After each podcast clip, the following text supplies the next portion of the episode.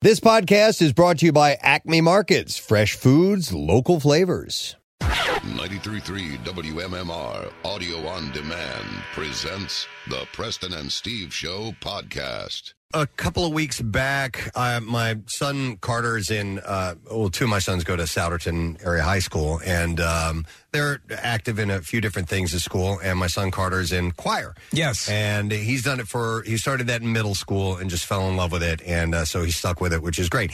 And it's one of my favorite things, one of my favorite school activities to go to are the choir concerts. They're just, they're great. And I never Which really- ones do you hate? I I never really knew that either because I was I was a band student uh, in Yeah, high yeah, yeah. school and I didn't go to the choir. Uh, uh, you know, we didn't have uh, shows together or anything like that. You didn't know how good they were. I didn't know how, how much fun they were. Yeah. Uh, until I started going to them, and because there's not just traditional songs, there's some contemporary songs. There's, Sure. Uh, there's a music a musical accompaniment, and there's uh, a cappella, and there's all kinds of different things that they do, and it's a lot of fun. I didn't realize how much fun it was until I started going to these, and now it's my favorite thing to go to.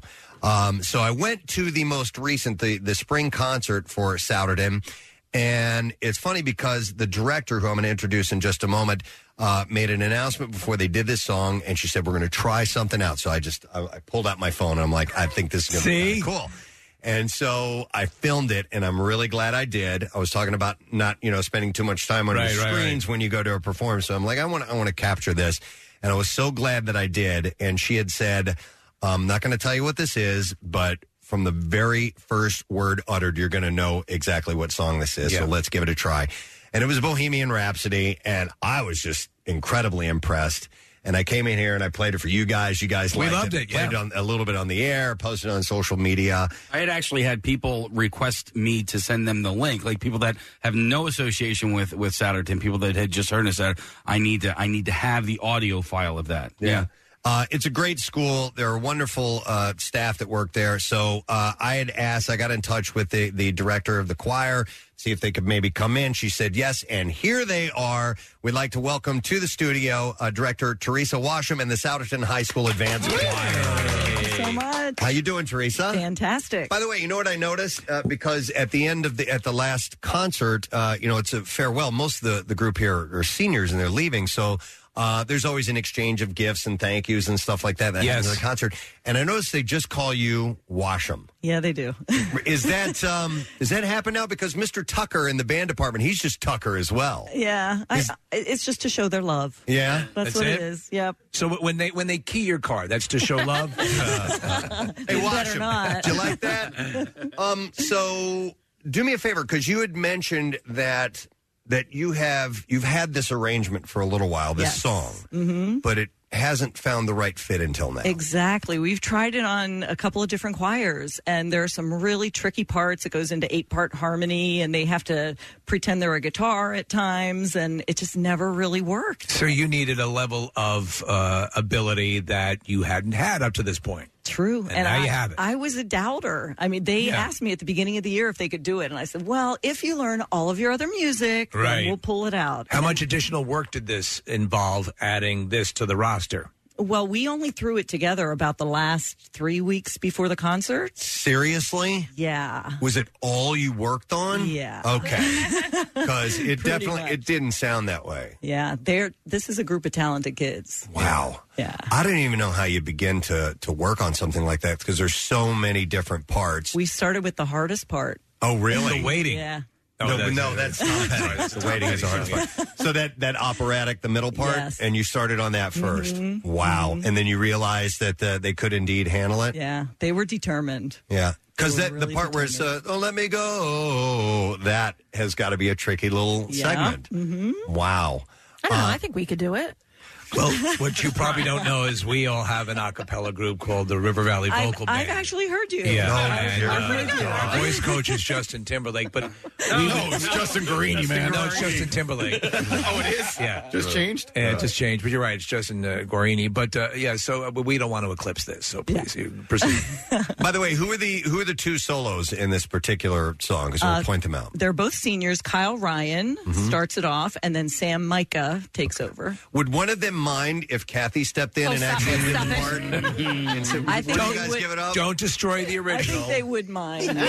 on on the the horrific second take, yes. I mean, I- Uh, Kathy Probably do so it. badly wanted to be in select choir. Uh, Listen, and I, we tell this story every time we have somebody that comes in and sing, but I, I really wanted to be in that select choir, and I tried out, you know, year after year, and finally my mom called the the music teacher and was like, "She really wants to do this," and the woman was like, "Okay, okay, no problem," and I went and tried out, and I still didn't get Oh. it. Miss, Miss Romano, she she stinks. She's horrible.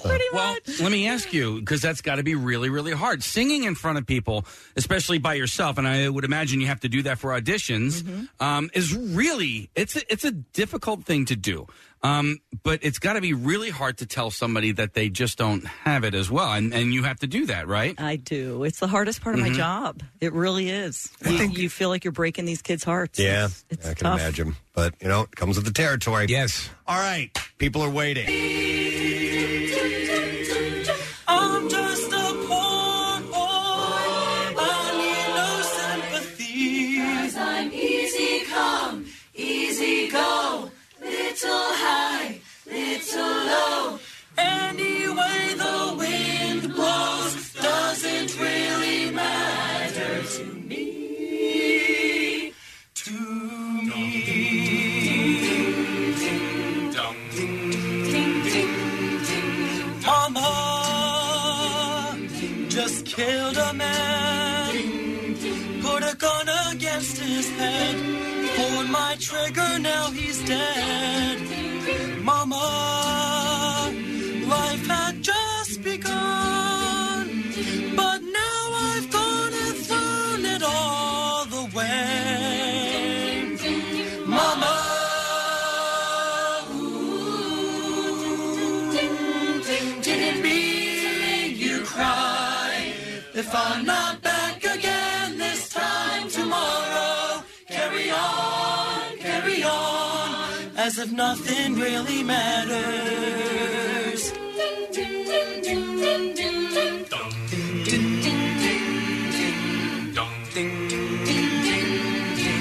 Too late, my time has come send shivers down my spine. Body's aching all the time. Goodbye, everybody. I've got to go. Gotta leave you all behind and face the truth. Mama. The wind blows. I won't die. I sometimes wish I'd never been born at all.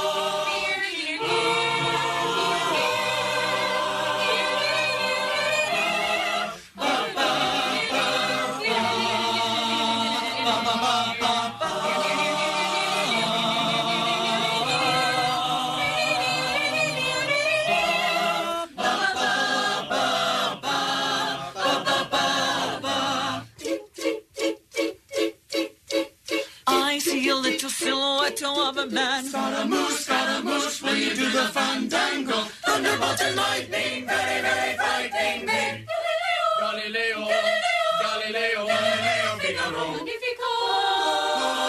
I'm just a poor boy, nobody loves me. He's just a poor boy from a poor family, sparing his life from this monstrosity. Easy come, easy go. Will you let me go? Bismillah. No, we will not let you go. Let him go.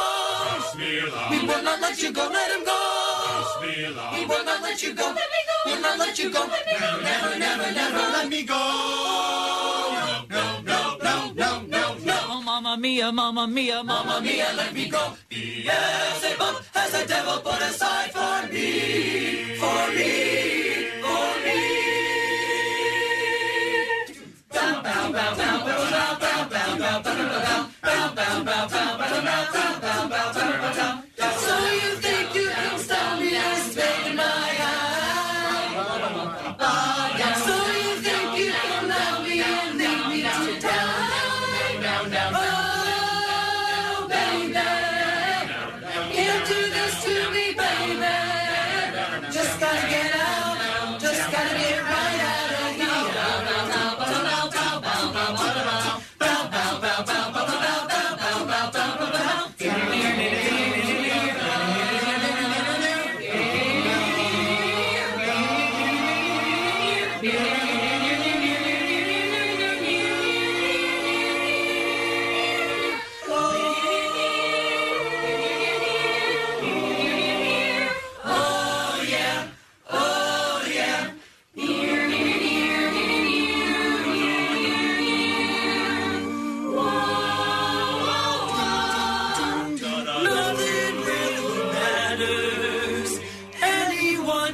see.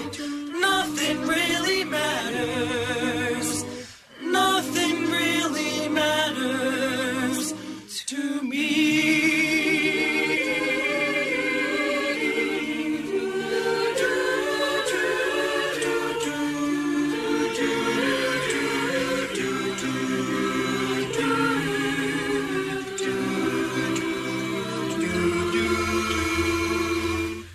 Anyway, the wind blows.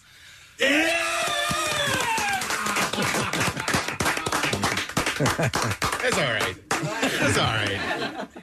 Wow, wow.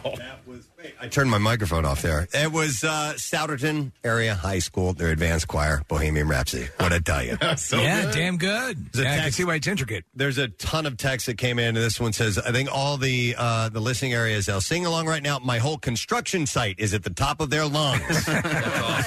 uh, so that's that's awesome. And- So um, the first kid who was uh, singing lead, his name is Kyle. Yep. His father is my fraternity brother. We graduated college together. So uh, what's up, Tim? Uh, also, uh, Super Dave and Stalker both say you guys sounded amazing. Super Dave. Super Dave and Stalker. Okay. Stalker's that guy's. Tim's uh, last name is Stalker, but we just go by Stalker. Uh, someday let's hear the story on Yeah, why he about got the name Stalker. Stalker. Yeah, I wouldn't yeah. mind It's hearing because that he guy. stalked people. Right. No, his last name is Stalker. Okay, all right, all Um, well, that's that's really cool. That's impressive. You know what? And, and what I find is interesting is that so you have the concert, and you just do two performances of that song right there. Are those the only performances? Well, we're, we're going to go out to the Satterton School District elementary schools and middle schools. Okay. We'll sing it for them. It's kind of a recruitment thing. We go out and the kids look at these guys and say, I want to be just like them someday. That's cool. Well, let me ask you. So you have the you have a lot of people leaving, obviously, because they're seniors. Yeah. Uh, but uh, but is there still in your mind? Is there besides Bohemian Rhapsody a uh, another um, Mount Everest to climb? Yeah. in singing. What, Down the what will road. be next to try? Ooh, that's a good question. As, as far as rock music goes? Whatever. Any anything that that the kids have come to you and said we should do this, and you're like, give it a "Oh, shot." boy, that's going to be hard. Hmm. I mean, this is certainly one of the most complex. I think of like vocally. harmonious uh, stuff from like ELO, um, Yeah. maybe You know- Nights in White Satin, uh, perhaps Sweet Judy Blue Eyes by Crosby, Stills, Nash Oh, Oh, and Young. The ELO call is a really good one. Yeah. Um, uh, Mr. S- Uh, Sunshine? Mr. uh, Blue Sky? Blue Sky. Mr. Blue Sky. Blue Sky would be good. You ever hear that one? You know what? That's You know what I think is cool is that uh, is that this song in particular it, it still it stood the test of time. It has. and that that kids, high school kids, want to do that song. I mean, it's from the 1970s, you know, and it's it's still got that much oomph to it. Absolutely. Uh, but but this is what they do. They they break up these really cool contemporary songs. You're like, oh man, you know, dust in the wind or something like that. There you know, go. The, the middle school did that. Like, I'm just getting into the high school side of things, but uh, Well, the movie, you know, the the, the Queen movie uh, that's Yeah. coming out focuses, uh, uh, you- obviously, clearly in the in the trailer, focuses in on the creation of the song Bohemian Rhapsody. Yeah, and how they're like, wait, you want to do what? Yeah, and it turns out to be this iconic song that's lasted this long. Um, you guys want you want to do one more? You guys cool with that? Sure. We do. You do that one again because that was really good. well, we have uh, another song, uh, Lennon McCartney Imagine. Oh, all right. Now this made me cry Yeah. when you guys did this at the at the concert. Yeah. Uh, Could you so- see him crying from where you were? I, was in. I was on the mezzanine. Okay. so she could hear me. um,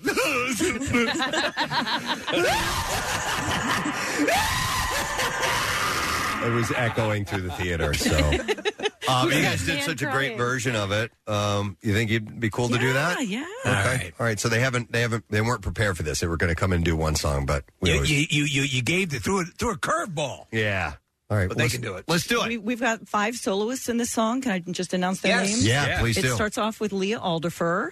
Second soloist is Emma Bench. And then we have, who's third? Uh, KK Hershey. And then Nick Marateo. And ends with Sam Micah. All right. So are, are they rearranging positions because of uh, the For the solos? solos. Okay. This song Yeah. has to be done in height order, Nick. Oh, I didn't know that. Very technical. All right, let's do this uh, one more time. This is the Souderton uh, Area High School Advanced Choir on MMR.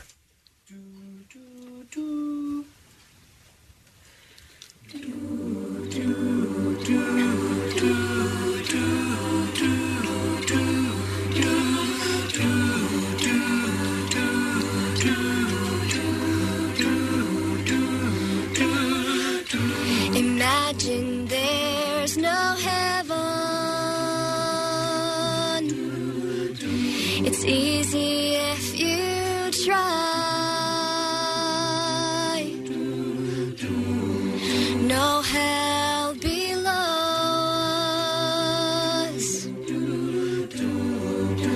Above us, only sky. Imagine all the people living for today. Imagine there's no countries. It isn't hard to do. Nothing to kill or die for. And no religion to. Imagine all the people living life in peace.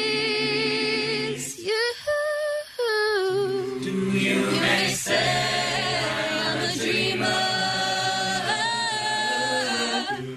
but I'm not the only one.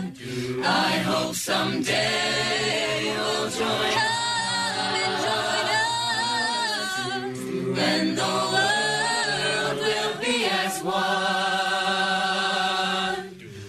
Imagine no possessions. I wonder if you can. No need for greed or hunger. A brotherhood of men.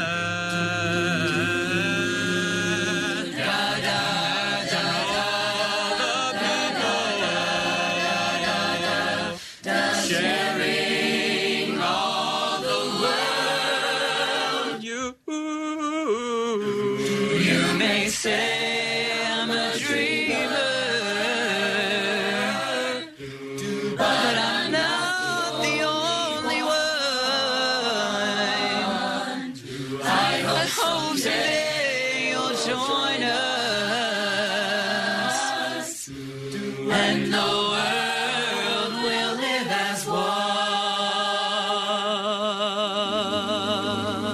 one. Wow. There you go. Are you crying, Preston? I held it together Oh. this You time. did? All You right. peed a little. But here's here's a text that says "ugly crying in my car" by the third doo doo doo. Uh, so a lot a lot of great reaction. Uh, it's the if you're just joining the Souderton Area High School Advanced Choir, they impressed the hell out of me. So wanted to see if they could come in. They're getting ready to wrap up the school year. Thought this might be kind of fun and uh, thought you might enjoy it as well. When you go to see, do they close off the whole mezzanine just for you? They should. yeah, of course. I've got a private box up there. It's like you're like Lincoln up there. Mm-hmm. Yep. Listen, but what I'd like to do is I would like to urge the people in, no matter what community uh, you are in, to number one, support the arts, and number two, you probably have a great choir like this right in your backyard, and you Yeah. may not even know Yeah. about It's it. true. Uh, if you go to your local high school and find out when the concerts are, go to them. You will be mightily impressed by these young people. Well, you hear how much work they're putting into it. Absolutely. And you, you know, wh- why not celebrate it? Yep, most and if you can't get in, have your mom call the school. Yeah. Over and over. She's very talented and she's beautiful too. Uh, Teresa, can you rattle off all the seniors' names Seniors, real raise quick? your hands so up. raise your hands. Just- Amanda Frattarelli, Sarah Roos, Emma Ford, Emily Afflerbach, Alfred Stevens, Michaela Hershey, Kyle Ryan, Kelsey Gleason, Stephanie Zhang. Who's back there? Sam Crott, uh, Leah Alderfer, Tim Kennel, Sam Micah, and Derek Bowes. Dear God, I can't believe you can remember all of That's why I could never, I could never be a teacher. I could never. forget it. You, you, the one with the brown hair. I love it. Well, uh, congratulations, a great group, and you guys are amazing. Thank you for being Thank here you this so morning. much for having us. This was a blast. Appreciate it. Let's hear it for Teresa Watson. Advanced Choir. We're going to take a quick break. We will come back in just a moment. Make sure you stay with us. Like what you hear? You can see it too. Check out Preston and Steve's Daily Rush on Xfinity On Demand.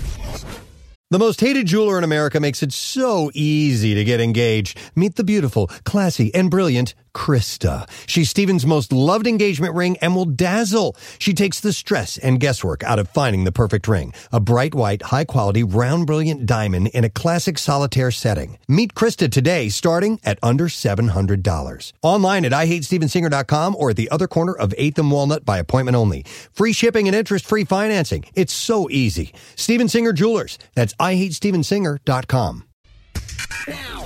Back with more of the Preston and Steve Show podcast. Our next guest, I want to I want to start by telling you a story um, over the weekend, real quick here. Um, we, I, my daughter's elementary school, we have this thing called the uh, lip sync competition. Everybody comes out and they do they put on these little skits, and uh, the parents do an act as well. Yeah. So we did the parent act, and we had a great time. And after it was over, we have an after party at my house. All the parents come over that were in the parent act. They bring their kids and everything. So there was uh, like sixty people in my house, and I've got a nice sound system in the house. So I, I put on some music, and we're all drinking and eating, having a good time, and everything. And I, the moment that the party switched gears, uh, because I have a party mix of music Yeah. that, that was rolling on my phone. But the the moment that the uh, the the party switched gears and you could feel it was you got a case Yeah. was when this song came on. The very moment that this came on, we took it to another level. And I reach over my phone and I just crank it all the way up, and the party just everybody's jumping. I'm like, all right, man. And uh, the man responsible for making my party a success is here, Daryl McDaniels, DMC of Run DMC. How you doing, man? Hello, good morning, good morning, good to be here. What's up, Philly? I want to say, dude, you look in phenomenal shape. By yeah. the Well, way. thank you, thank you. I feel good. I feel really good. Ex- Feeling really good right We- now. both Best Preston couple and years. I did a uh, you know did a fair amount of uh, of just background reading on you because I was Uh-huh. always a fan. But but uh, what a life, man! And to be in this good a shape right now and to be Yes, as I stopped drinking them 40 ounces. yeah. That'll help a lot, everybody out there listening. Please Leave help me. the 40s alone. The rumor was, and I don't know if this is very valid, but uh, like eight to ten a day. No, a case. A case. A 40? Case, uh, yeah, I was malt liquor. Yes. How did Old you never end up with an endorsement? Hey, right. I know. I, yo, I was. Yo, I had Forget an old Billy English D. ring. I, Yeah. got, I, I took a the bottle cap of the old English ring to the Oh, jeweler. Wow. I had an old English diamond ring. I had an Wow. old English um tire cover. Wow. And check this out. In my SUV, I put a refrigerator so I didn't have to pull over at the grocery stores to get out to get them. Dude, one of yeah, the- I was drinking a case a day, man. I ended up with acute pancreatitis and almost died. yeah, that'll kill you. It'll kill Yeah. you. I, I, the drunkest I, I might have ever been in my life, I- Uh-huh. and I only drank two, uh, four. Actually, I, they, I think there were forty fives of Mickey's, Right, the right, mean right, Uh-huh. right. green, and I mean it was that was a bad night for me. I couldn't imagine doing twenty. I was doing a case a day and then going out at night and partying. Wow. And that was, you know, it was what rum and coke, screwdrivers, fuzzy navels. It was crazy. fun. Wait, so when you have pancreatitis, does that go away then, or do you still have it? no, it goes away. It goes away, away. okay. It goes away. Fortunately, my pancreas healed. the Uh, that- doctor yeah. said I was a miracle. Wow. The I mean, doctor said I was a the miracle. fact that you're in, in this kind of shape after all that is amazing. But I mean, now, now, now, obviously you, you have a, a long career, and we're going to go through a lot of it. Uh, but uh, the fact that it seemed to me that with all that going on, you still managed to show up and get to the show and, and do all Yeah, yeah, that yeah, stuff. yeah. I was a functional drunk. And that's a, that's actually that's a worse scenario. If it had impacted you earlier, you might have jumped on it earlier, but you were able to conduct what you needed to do and still drink. Yeah, exactly, exactly. It was fun- very functional. Man, Did you ever play uh, Edward Forty Hands? No, what is it? uh, so you take two 40s and you tape them to your hands, and uh, Oh, you're my not allowed goodness. to stop drinking until uh, uh, you're not allowed to take them off until you've emptied the 40s. and then- Really? and No, then you I've have to never. t- yeah, it's a great game. Yeah, especially for a recovering alcoholic. Yes, it's like a lot of fun. I, I need to try that again, Well, it's just for a minute, because I got to revisit that. I've never did that. I did everything you possibly can with a forty ounce. Yeah. except an Edward forty ounce. How were your rapping skills when you were? I mean, because it, it affects your speech, obviously, but did it? Well, no, no, no. When I when I did a show, when I was touring and stuff like that, I probably was proud. At, you know, by the show time, I probably was into you know probably up to like to seven forty or whatever. But you gotta understand something. In the 80s, everybody was drinking 40s. Yeah, Mhm. yeah. I just drank more than everybody. so, you know, sonically, it was sounding like everybody else was sounding anyway. Yeah. You know what I'm saying? But my, my excess was, um, you know, I've been sober 14 years now. Congratulations. Yeah. My when, when I went to I went to rehab to stop drinking, but then in rehab I found the most powerful thing a person can do, especially you men, therapy. Yeah.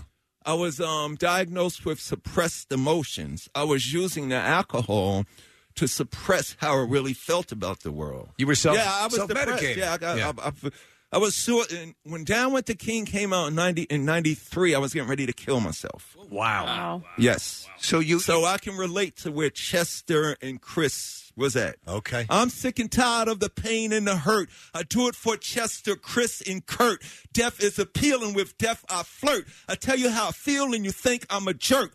I'm not bugging, I'm struggling. All this guzzling is puzzling. So I stop hanging with Jack and Jim to fight in the battle that we all can win. Love that. Damn, dude. Yeah, I was going to jump. I was going to shoot myself. I was going to drink the poison. How close did How close did you get? I was getting ready to jump, but then I heard Sarah McLaughlin's "Angel Song." Yeah, you. We were Yeah, reading and about that thing- this. Yeah, when I Please heard, I explain didn't care that. about nothing, money, fortune, fame, life, nothing. I heard "Angel" and said, "Oh my God, it's beautiful to be alive." And all I did for one year was just sit in a room and listen to Sarah McLaughlin. That yeah, yeah. Because when you depressed, you're looking for that thing that depression is about feeling. Yeah. So material wealth, sex, physical attraction, money, none of that means anything if you don't feel right. Yeah. You know what I'm saying? And I realized that if you don't admit how you feel, whether good or bad, you'll never heal. See, uh, see the, the stigma with depression and anxiety and all these mental health issues is this. If I say, I feel like a million bucks today, I can take on the world, I feel great, we celebrate that. But the minute you say, I feel depressed, oh, get away from him, he's a weirdo. No, you're right. So- and, and to that The point stigma, about yeah. about So- therapy, therapy Yeah. and going to a therapist. Yeah. I, I've gone a couple times in my life, and I would if And the if- therapist, I tell people, the therapist don't help you. So they say, why do you go? The therapist is a decoy. Yeah. So you could do two things. Repeat to yourself stuff you said to yourself that you didn't listen to. Yeah. Or re- start saying stuff to, your, to yourself. Forget all this outside stuff. For you you got to look at yourself and say, what is it that makes me happy? You're exactly right. So I found out when I got out of therapy what makes you happy, D. What makes you the most powerful entity on the microphone and not just in hip hop. yeah. I'm talking about when I stepped to the comic books. Yeah. Yeah. Com- I replaced the, the, the confidence and, and enthusiasm and excitement about creativity that I got from comic books as a little kid with the old English because I was trying to live up to other people's expectations. I was trying to live up to running Jay's expectations and Russell's expectations. And I was doing stuff that I really wouldn't have never did. So as a kid, you were you were al- always into the, the All comic I books. did was read, All draw, read. and collect comic books. I never wanted to be in show business. No, I don't. I'm. s- I have so much anxiety sitting here in front of y'all talking to y'all. Really? Yeah, because when hip hop. But you're such a natural at it. When hip, but that's after 30 years of Okay, practice. all right. When hip hop first came into Queens from the Bronx in New York, I didn't look at it as a money opportunity show, but I was like, oh shoot, you can tell stories about who you are over music. Mm. So listen, this is the truth. My whole career, all I was doing was pretending to be the most powerful entity in the hip hop universe. Right. I was looking to be mighty Thor on a microphone. One day I sat there and said, okay, Thor is the son of Odin from Asgard. He got a brother named Loki, and he has a hammer. And I'm Daryl from Hollis. My father's name is Byfred. His father's name is Odin. And I'm from Hollis, and I got a mic. So the microphone Wow. thing was I was pretending to be son of Byfred, brother of Al. Banners my mother and runs my pal. It's McDaniels, not McDonald's. These rhymes are Daryl's. Those burgers are Ronald's. I ran down my family tree. My mother, my father, my brother, and me. Hip hop and rock and roll was a creative outlet for me to express what was inside of me. If I Inquire. never had comic books, Run would have never discovered I was rocking rhymes. Wow. So right now you have your own. You are. Graphic You novel, are. Yes. You I'm are the a- new Stan Lee. You're the new Stan Lee. created a monster. and I met Stan. We hang together. I know him very well, and he can't believe it because when I was a kid growing up in New York City, comic books not only took me away from the stress and struggles of gr- you know getting bullied and teased. Like Yeah. I wore glasses my whole youth Yeah. until I rhymed about it on my record as being cool. D's for doing it all of the time. M's for the rhymes that on mine. C's for cool, cool ass can be. Rama say, why you wear those glasses? I would go, so I can see. not to look good, not to be fashionable. If I didn't wear them, I was blind. But before that, my whole life was, hey, four eyes, hey, binoculars, hey, spectacles. So I was a little kid that went to Catholic school that read comic books that was on the honor roll and the brainiac. and Those things wasn't cool. Hip hop empowered me to transform from my old man or That's Daryl wild. McDaniels. Yeah. And then the, the whole depression thing was crazy too because I'm in the midst of my depression. Sarah McLaughlin's record is the only if if if Sarah McLaughlin's record, Angel, would have been taking away from this universe, I'd have died. Check- But in the midst of that, check this out, it goes even deeper. After that, I found out at age 35 that I was adopted. Yeah. Oh, no And way. didn't You didn't know know until my whole- 35? You were put into the to the So foster therapy, program, right? Yeah. Oh, but And like you- nobody wanted to tell me. See, that's some superhero stuff. that is. It Yeah, really is. It was like Daryl, sit down. We have to tell you, you're really not from here, and you're from another planet. from Right, Krypton. from Krypton. Yeah, no, it's the whole Superman Wow. thing. Yeah, Yeah. so my, That's a whole other level that I- I had no idea. And in the midst of all that, I realized that when I started, when anything anybody in this world is going through. I don't care what it is sexual abuse, mental health issues, um, finding out you're adopted, foster kid, homeless, orphan, whatever it is. If you remove the guilt and shame, you remove the pain. Yeah. So that's why I'm here in Philly working with the Phil- um, Philadelphia Sixers. I was one of those kids. For all of these youths that the Philadelphia 76ers touched here in central um, Philadelphia and Camden, our situ our situations doesn't define who we are. Yeah. I had no idea that this little adopted kid who was formerly a foster kid would grow up to be the king of rock. There is none higher. I had no idea with that. But why did that happen? Because outside of our blood relationships, outside of all of our blood relationships, there's people put on this earth to help us get where we're supposed to go, regardless of who we are. Now, I met my birth mother. When I did that- a when did that- how old were um, you when that happened? Um, I was thirty something. Yeah, I met my birth mother. uh, I found out I was adopted in two thousand, and I met my found my birth mother in two thousand four. And when I met her, she said. I know you're dying to know why I gave you up. And I was like, shoot, lady, that's an understatement. Yeah. And she looked me in my eyes and she said, I gave you up to give you a chance. Wow. Did you did you when you heard that? Because Yeah. I, I, I this is a, a fascinating thing for all of us. Right. You know, I, I'd always had my parents and and loving, and it was great. But what? And I always thought of the notion: what would I say? What would I ask? And would that answer, if it, if that was the answer, Right. would I accept that, or would I Yeah. still hold bitterness? Well, I wasn't bitter until I met other adoptees. Okay. because it was like a secret. When I found out that I was adopted, all my cousins, because you know Christmas time in Hollis, Hollis. Queens, mom's cooking chicken, and every Yeah. time there was something for our family to do, Fourth of July, Christmas, birthdays, New Year's, it was always at the McDaniel's house. So all my, I had a lot of little cousins when I was growing up. When I found when I, when it was found out that Daryl finally knows, they all called me. And they would say, "Oh, Dr, we've been holding that secret in for, for 39 years, this and that." So and they all little cou- yeah, what would happen was we're going over to McDaniel's house for the Fourth of July cookout. We're going over to McDaniel's house for Christmas. We're going over to McDaniel's house for New Year's. Kids, come into the living room, sit down. What's the rule? Nobody let Daryl know he's adopted. Wow. Because they That's thought if they were revealed my truth to me, it might have did something to keep me. My f- mother and father, I was one of the last foster kids to to, to be in my house. Um, I remember a lot of cousins that I had growing up that left and never came back. Yeah. Nobody never came back to get me. So my mother and father said, What are we going to do with this one?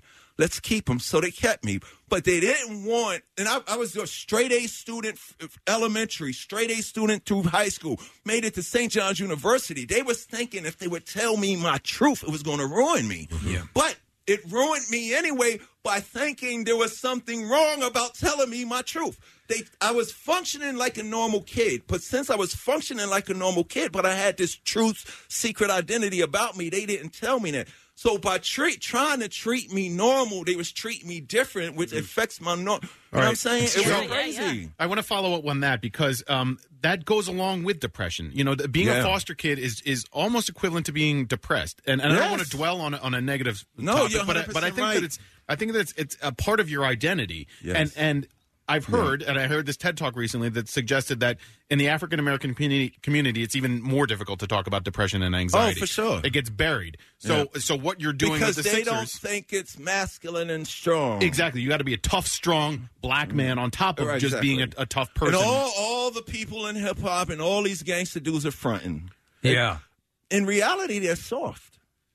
You know, and what happened was the mighty king of rock admitted that he goes to therapy and he was depressed and he was alcoholic and he went to get help.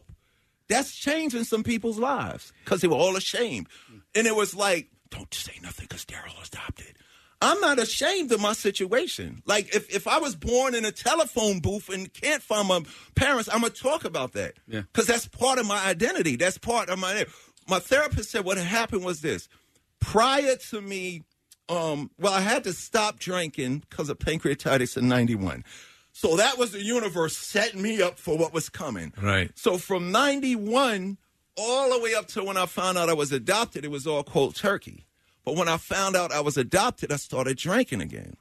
And my wife, I love women because y'all right all the time. my wife goes, my wife, women are very intu- intuitive. Yes. I say I'm drinking because I found the new celebration of my identity. My wife looked me in my face and said, Emma Effa, you're drinking because you can't emotionally handle the fact that you're really adopted.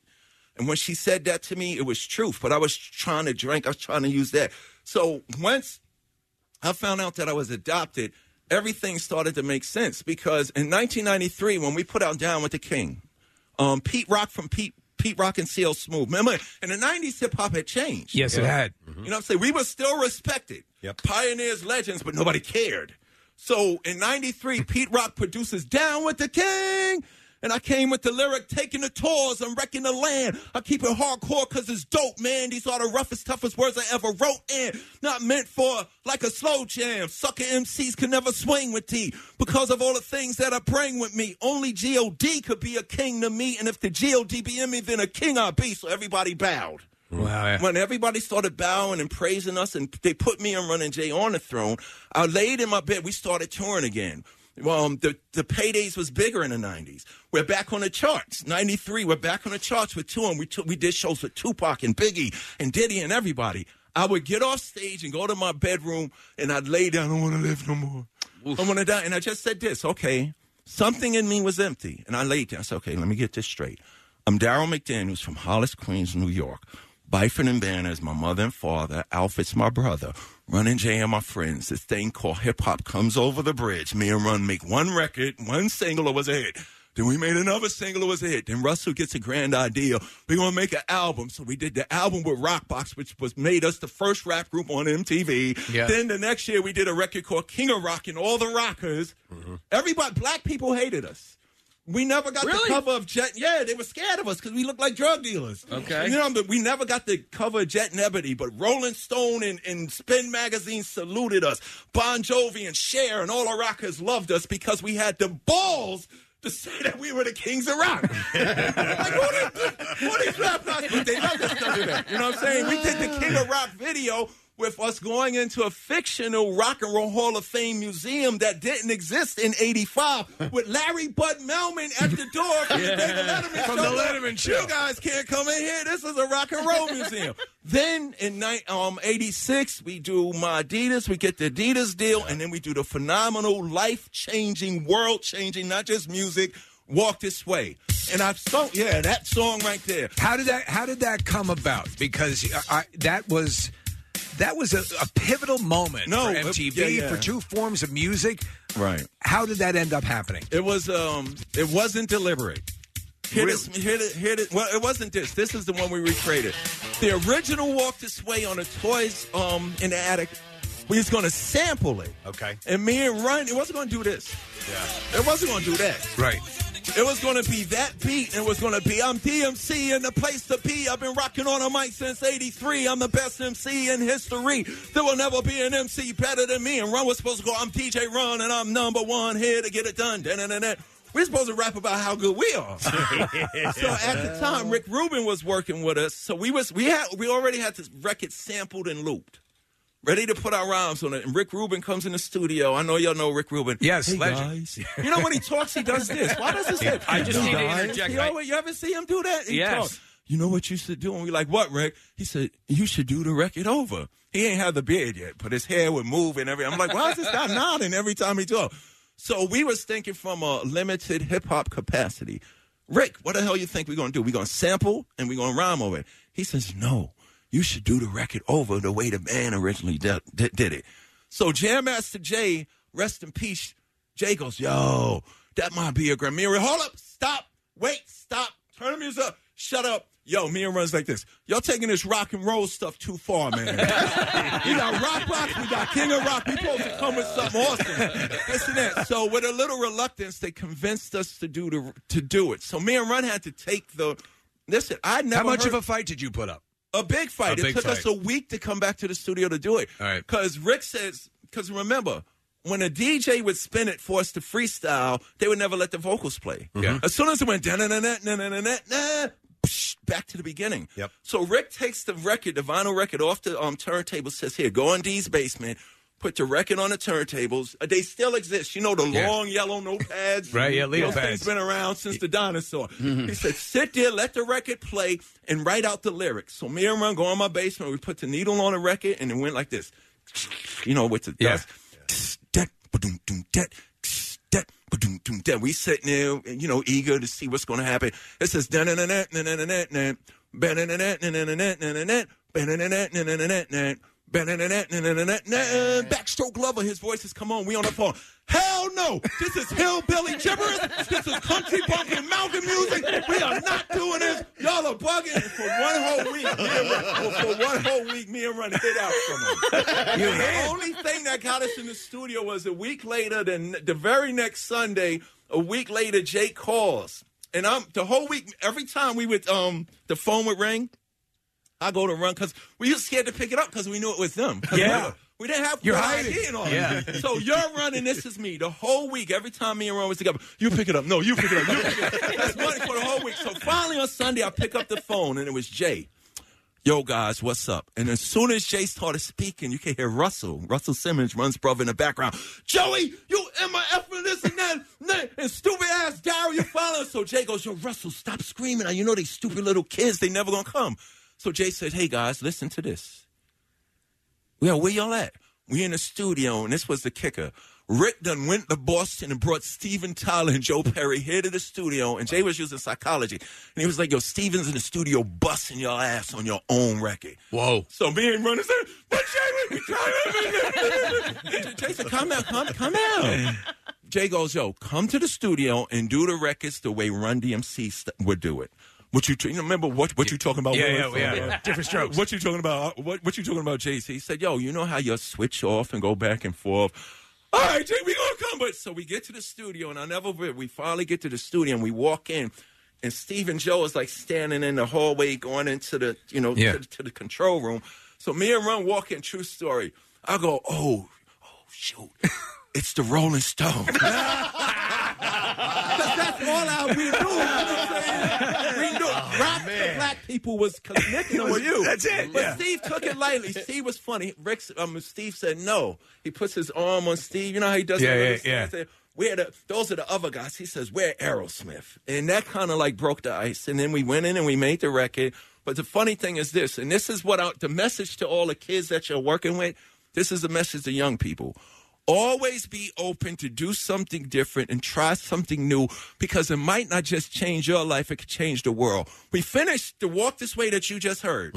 So Run, uh, I mean Russell, Leo Cohen, um, Steve Plotnicki, Corey Robbins, um, our, all our publicists and the whole record label in it. They're celebrating like, no, this is going to be great. So me and Run thinking we have power. We look at them. They we give them five minutes. They all happy. So we thought we actually have power. We go, look, y'all can be happy as you want. But you never, you better never put this record out as a single.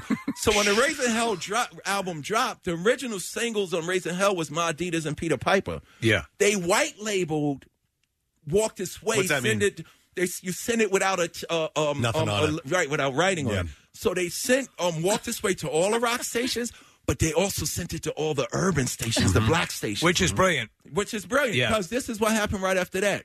Um, we on the Raising Hell tour. We can't understand why the album's selling so good. so we come back to New York. We got a couple of days off, and DJ Red Alert, legendary hip hop DJ out of New York City, he goes, "I'm about to play the best rap song." Ever. So me and Run knew it was going to be my Adidas, my uh, or Peter Piper Pick Peppers. This dude throws on Walk This Way. and all the black people in New York City accepted it. That's the whole story. Now, do you like the song? Or at the time, did no, you I like love it? Mm-hmm. it. No, I love it. I love this song because I'm a rockhead. I never liked Michael Jackson. I never liked Motown. I was a comic book kid nerd. So Marvin Gaye and Al Green, they sung about girls. Girls were yucky to me. By the way, Daryl's wearing an ACDC shirt. Yeah, All, all I listen to is classic rock and, alternative and metal. And you have big you shout have some- out to Lemmy. Some uh, collaborations with other artists, which I'll talk about in a minute. But let me let me ask about "Walk This Way" again. So, so Aerosmith wrote that song. They, Yes. they- you know, they they wrote the the lyrics, the melody, Yeah, all that yep. stuff. So did they they get all that? They get all songwriting the play. credit? Yeah, we don't get nothing off it. Oh, man. wow. Except what now? And the heat. No, no, You got there the was heat. that- no, no. Yeah. People say we brought Aerosmith back, and Steve and Joe admitted it. Yeah, we did something Yeah. great. The joke is they had that album. See, this is what people forget. They had that album with "Dude Looks Like a Lady" and "Angel." Brilliant album. That was after, though, was it not? What album dropped after that? They had that. They was in Pump, the right? studio recording that album. Okay. that they dropped right after that. That wouldn't But- have taken off without this yeah, their reintroducing problem was Aerosmith. this. Remember, I said in '93 nobody cared, but they still respected us. Pr- Aerosmith problem was nobody cared. Here's the joke: they could have made a record with God Yeah. and had Jesus on the drum and Moses playing guitar. Everybody went, "Nope, it's fake." They, that's how far gone they were. When Rick called them, the story goes: Rick called, you know, their offices.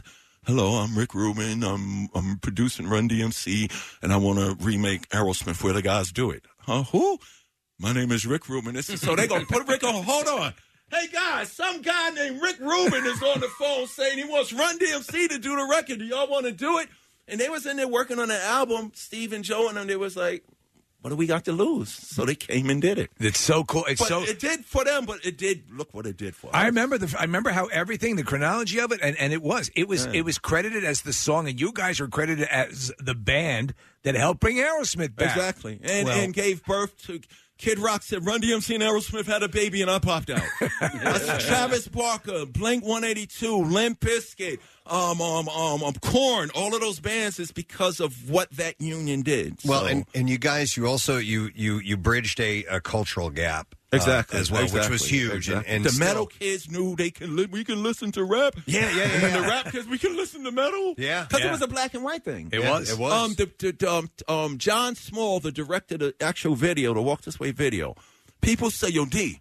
When Steven takes that mic stand and knock down that wall that separates y'all, they said that didn't just happen in a video. That was prophetic. It really happened in No. the world. Yeah, and that's, no. that's a deep thing, man. Yeah. It's a so great I'm video. proud to be part of that. I have a, a, Because I was just pretending to be the king of rock. King of rock. I was just joking. and it came true. But that's why I tell all the little kids My goodness. the power of life and death and all of that is on the tongue. One question I want to ask you, going back, and because that was a, a fantastic story, but again, you Uh-huh. mentioned uh, um, Alyssa- uh, Sarah uh, McLaughlin, Yeah. saving your life with the song. Did you ever get to tell her Yeah. what that song meant to you and what it did for you? Yeah, I got a morph story. You know what the morph is? The morph. you- Just go to morph.com. It's, Okay. It's, a, it's, um, it's um, a storytelling club. It's huge. I did a morph M-O-R-P-H? thing. No, morph. M O T H. Morph, okay. Okay. But uh, I told the story. I'm listening to Sarah McLaughlin's record for one whole year. That's all I wanted to do. My manager Eric is over there in the other room. I wouldn't go nowhere. I wouldn't make Run and Jay ride and listen to Sarah McLaughlin songs. But um, at the end of that year, I go to my manager. That their thing was keep Daryl busy so he don't kill himself. Yeah. so my manager Eric, he's right over there. He gets two tickets to go to Clive Davis Grammy party. He comes to me and he says, Y'all got two tickets to Clive. I'm like, F. Clive Davis, F. Music, this and that. All I want to do is sit here and listen to Sarah McLaughlin. And he goes like this to me. He looks at me with the two tickets. And the only reason I went is because of this. He said, I worked real hard to get these tickets. so in my mind, I said, This fool done sold his soul to the devil to go to Clive Davis' stupid ass party. So set change. We go, to, we get to Clive Davis' party. And, and my manager's funny. He says, D, because I stopped wearing a hat and the glasses because I don't want to be Run DMC without Jay, you know what I'm saying, a lot. Mhm. So he says, D, wear your hat. Please wear your hat for me. Why? Because if I wear the hat, it's packed at the club. If, if a bouncer see it, and it happened, he saw me way in the back. Everybody move to the left right now. They parted the Red Sea. And I walked in, me and Eric walked right in the Clive Ah. Davis party. So we get in there, and my manager's like, yo, D, people love you, man. I know you're going through something, but you know, just go do Access Hollywood, go do the red carpet. Nope. I said, I'm sitting there, only came because of you, and I'm sitting here for one hour, and I'm going back to my hotel room to listen to my Sarah McLaughlin tapes. so he's trying to do the management thing, and I start the countdown 59, 58, 57. So he walks away, and um, I'm sitting there going back to my room to listen to Sarah McLaughlin.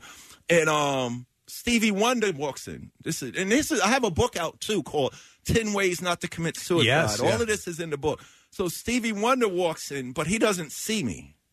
His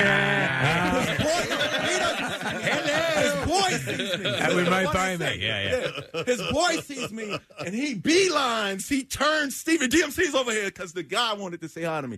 So Stevie comes over to me and, and you got to read the book. So then Stevie leaves. And then the last person I want to see, Buster Rhymes. Yeah.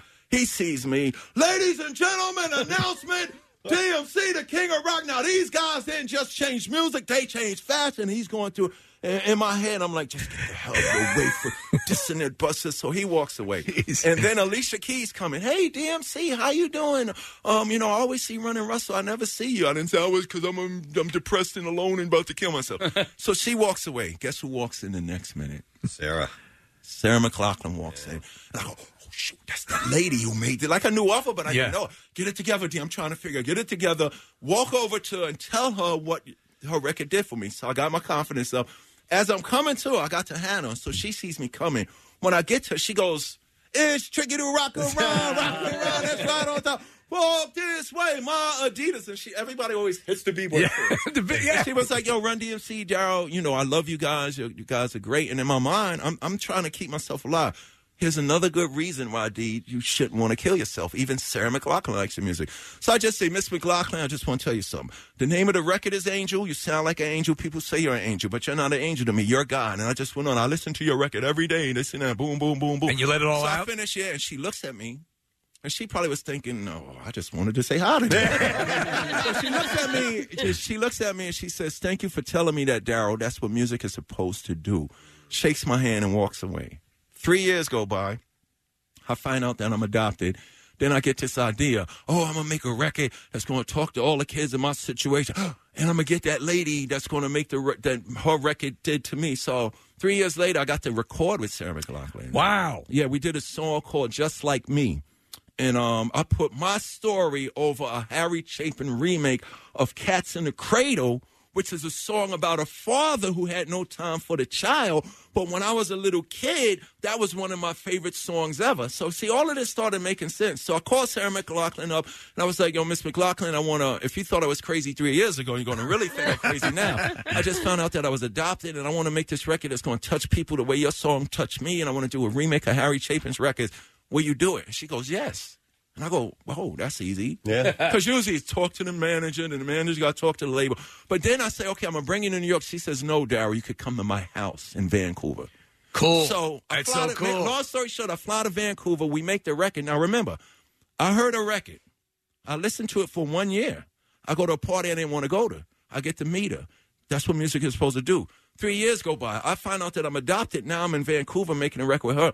Before I left the session, we all getting ready to leave. She said, Daryl, wait, there's something I need to tell you. And I go, what? She goes, I was adopted too, and I did not know that. Same thing. So what the vibe of her record was the because our, it's all about feelings, and I tell kids, I tell um adults, anybody going through something, If you don't admit how you feel, whether good or bad, you never heal. Once you release that, you can deal with the things that you're going through.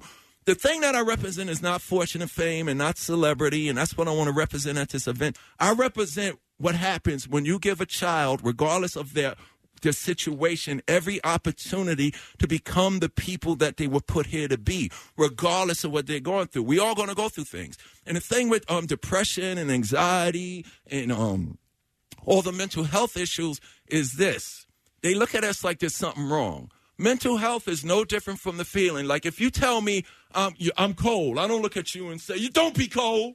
You shouldn't be cold. But when I was telling my friends, yo, I want to commit suicide, they say, D, you shouldn't want to commit suicide because, or you're DMC. None of that matters. Now, I feel like I want to commit suicide. So the same way, if you told me you was cold and I would turn the heat up or give you a coat, we got to turn the heat up and give these people a coat. If it's hot in here, I'm going to turn the AC on. I can't tell you, um, Kathy, if you go, man, I'm hungry. Don't be ha- hungry, Kathy. It's all a feeling. And sometimes those feelings are not, I feel like a million bucks. For the since this world has been in existence, it's nothing wrong with a person saying, I don't want to live no more. What's wrong is how we all been reacting to that. We shun that person. Run Jay and Jo- Run Jay and everybody in my crew said, "D, suck it up, this and that."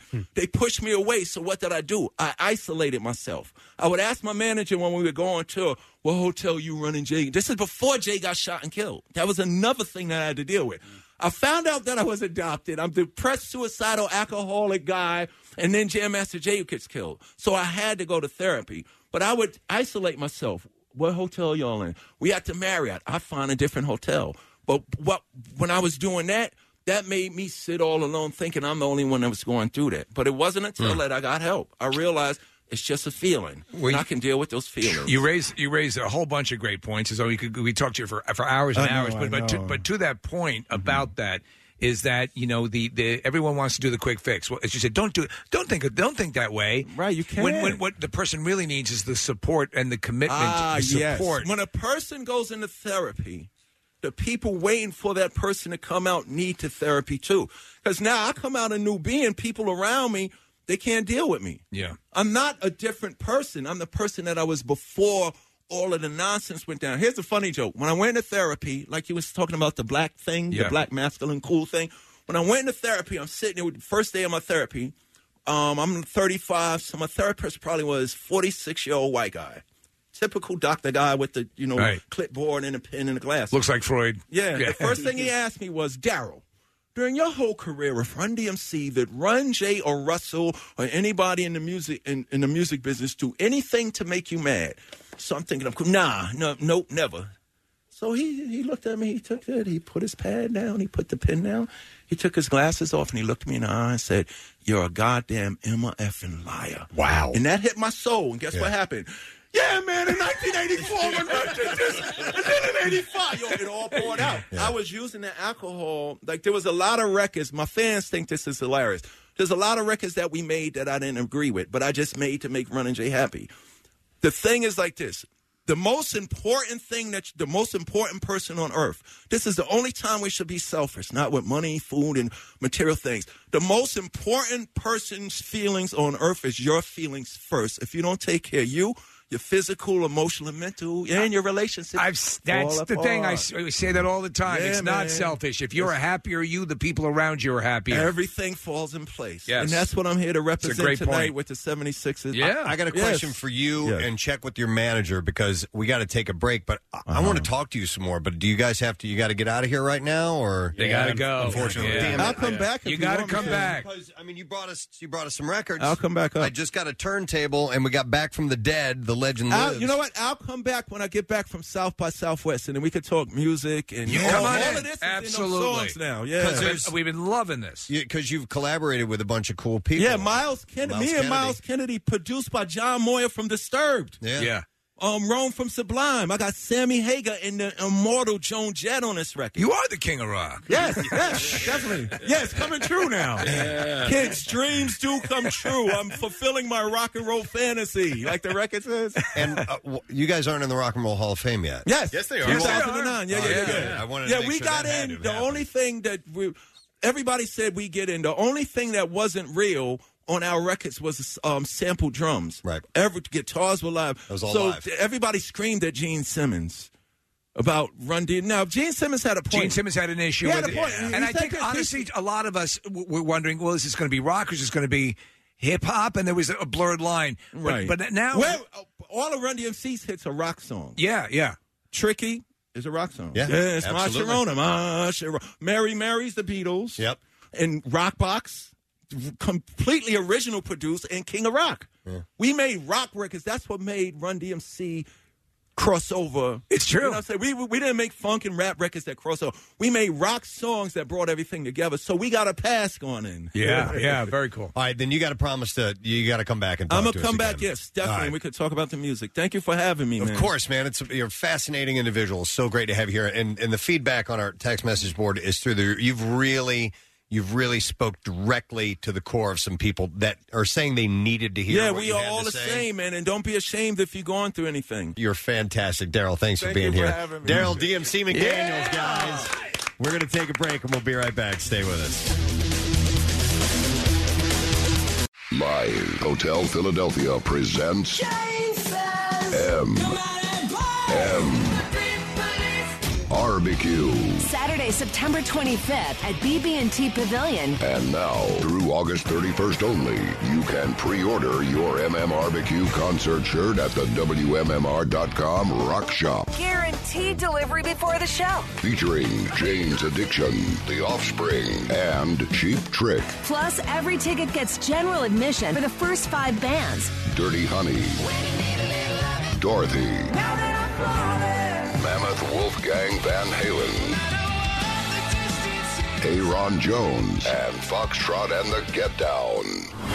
MMRBQ 2021. From 93.3 WMMR. Everything that rocks. Presented by Live Casino and Hotel Philadelphia in the heart of South Philly. Game on. I saw this uh, this study. It was interesting uh, yesterday.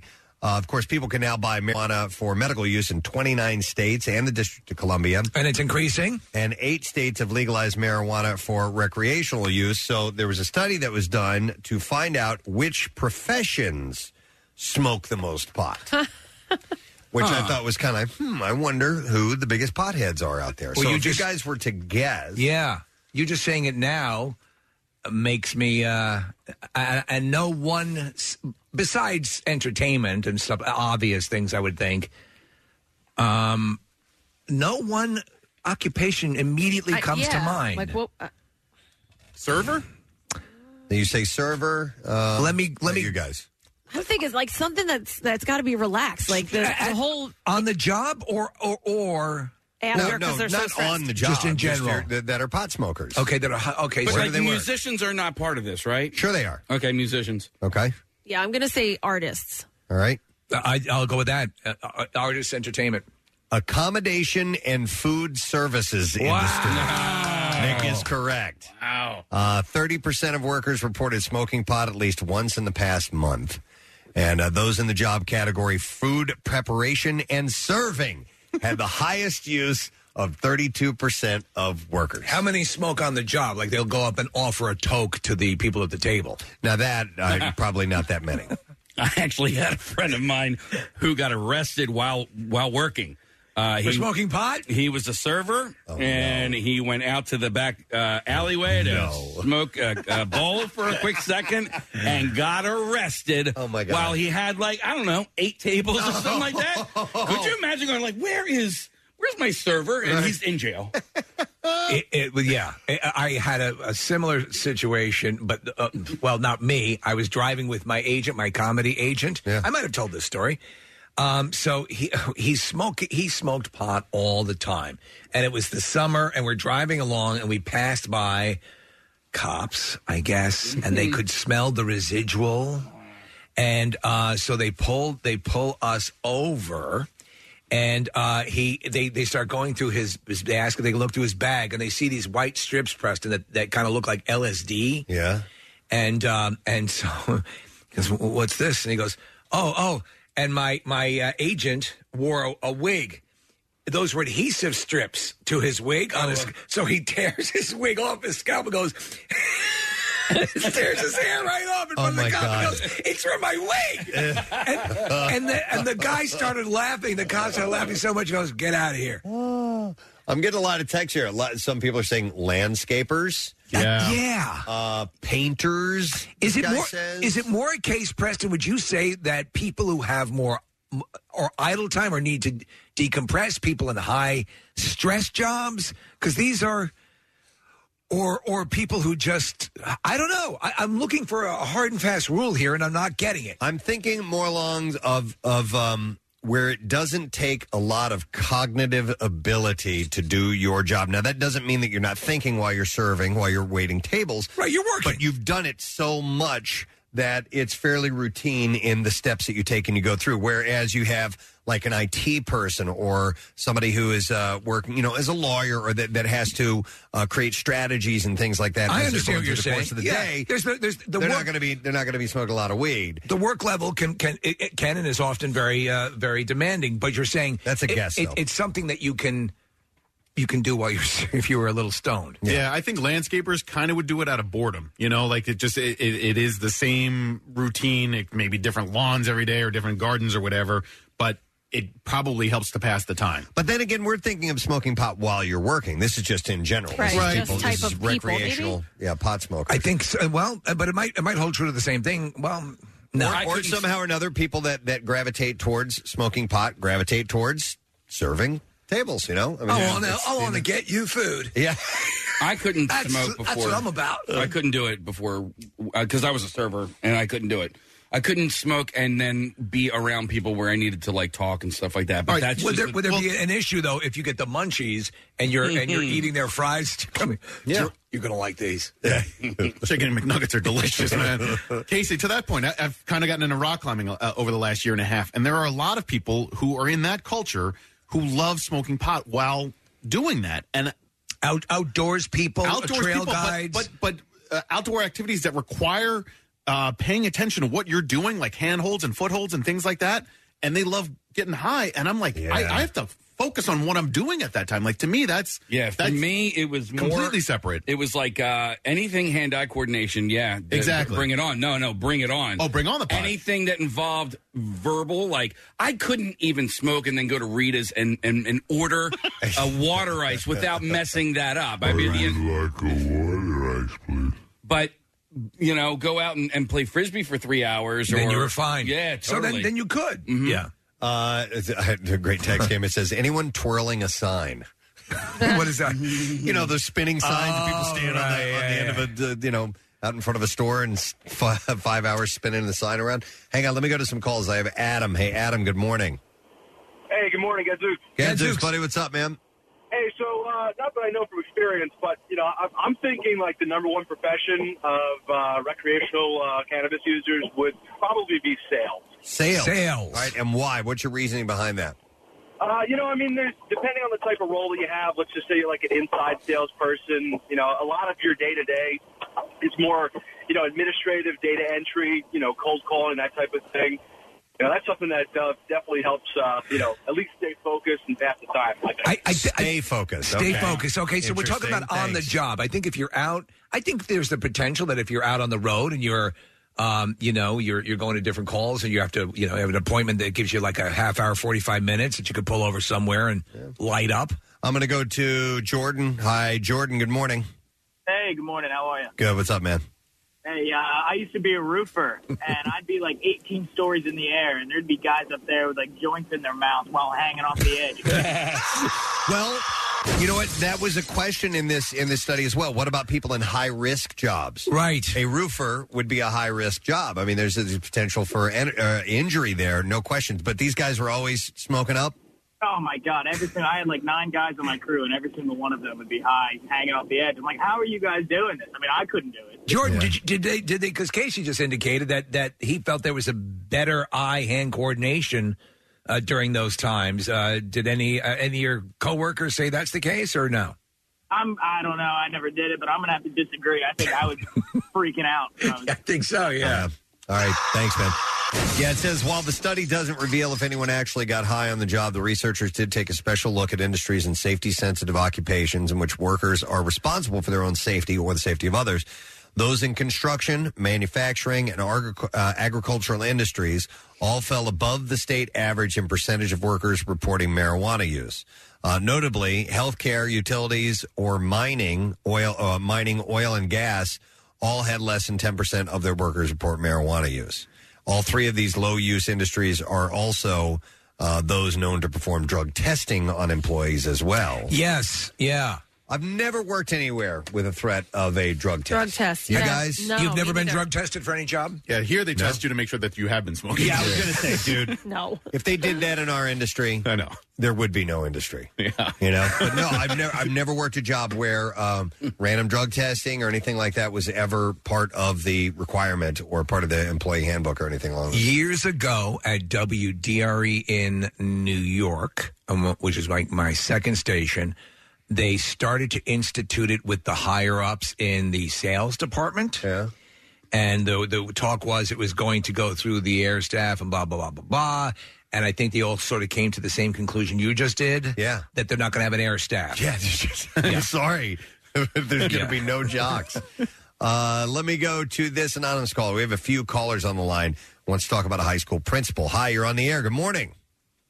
Good morning. Hey, what's up, bud?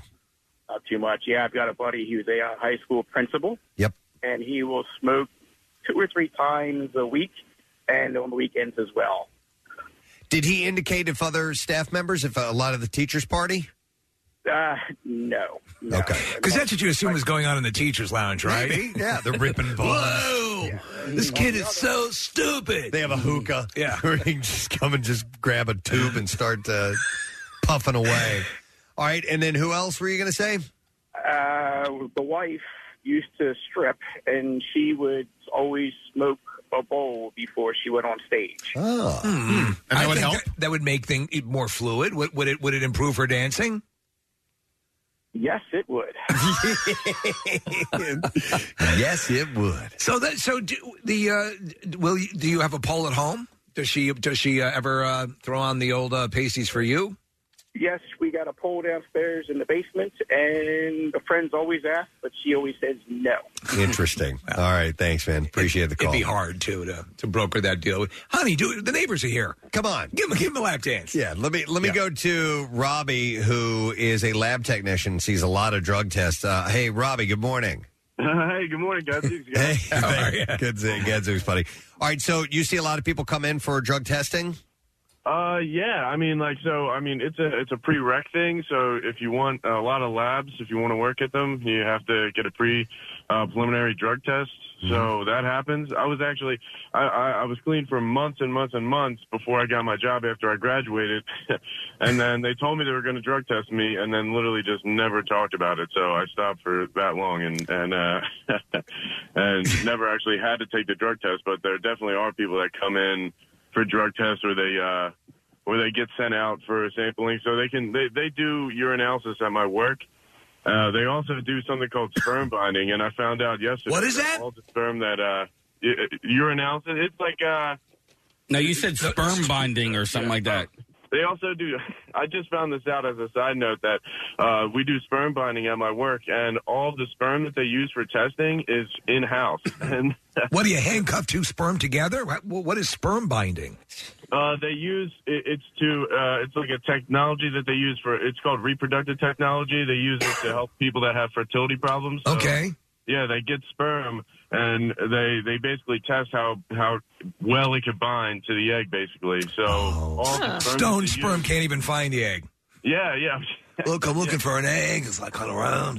Uh, Yeah, yeah, right, yeah. right, Okay, yeah. No, I, I have you. So, so in, in two questions for you, um, do you think that in in states where they are now allowing recreational uh, pot smoking, uh, do you think that the the weight or the gravitas of the drug testing is going to shift? Is it going to if if more and more people might be doing it recreationally? Yeah, I definitely think so. Obviously, of course, if you if you have a medical card, uh, but yeah, if once it's recreationalized, I think if you don't, I think if you have a government job, you'll probably still get tested because it's obviously still federally, you know, on Schedule One. But yes, uh, yeah. But yeah, in terms of, I think it'll take some time. Um, but I think you know. Jesus, What lab do you work in?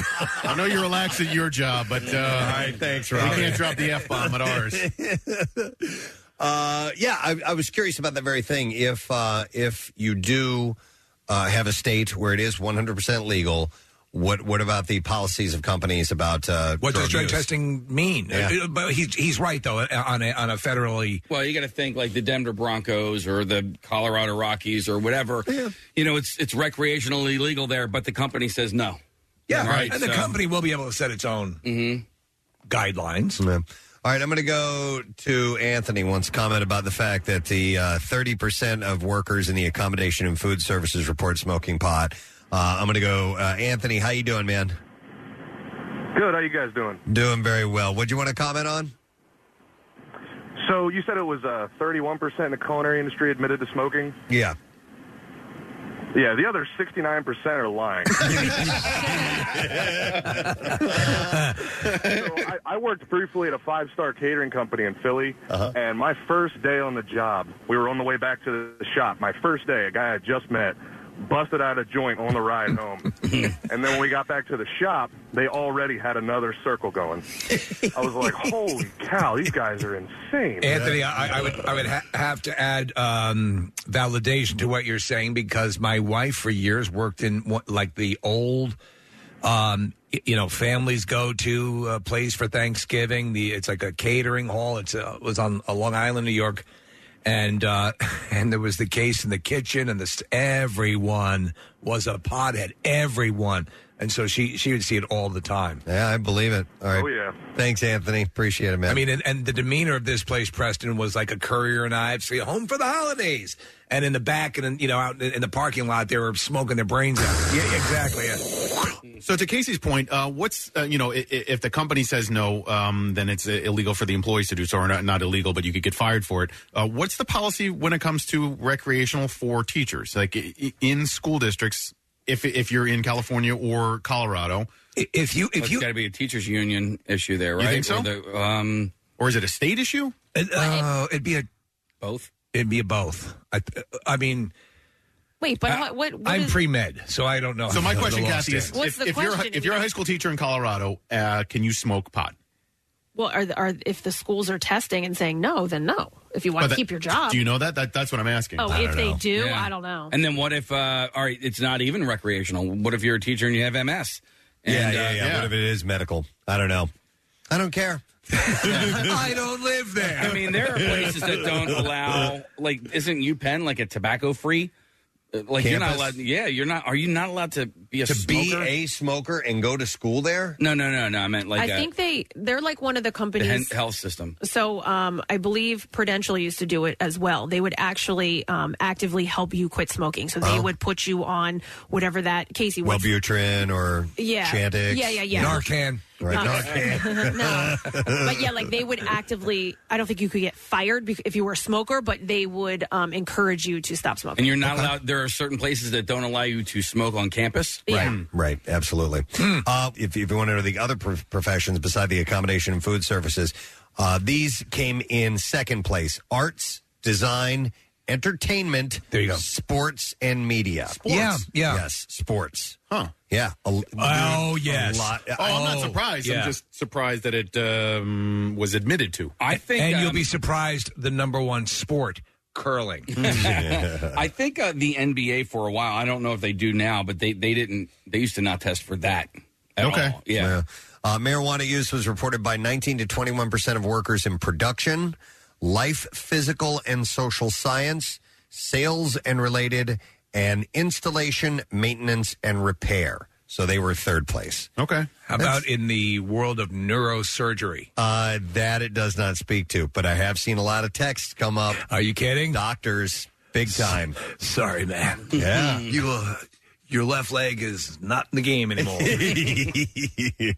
Interesting. Okay, I just uh, I, I never stopped to think about what uh, particular profession might uh, be the biggest in the world of uh, smoking pot. because, Yeah, well, the- uh, it's becoming more and more uh, uh, accessible and legal these days. It's changing. Uh, Pennsylvania, uh, Yes. you know, uh, medical marijuana. Just medical, not, not uh, they're, they're, Not- try- not they're going to try to get recreational. recreational. Yeah. All right. Uh, thank you very much for your phone calls. I appreciate it. We're going to take a break. So we'll be right back.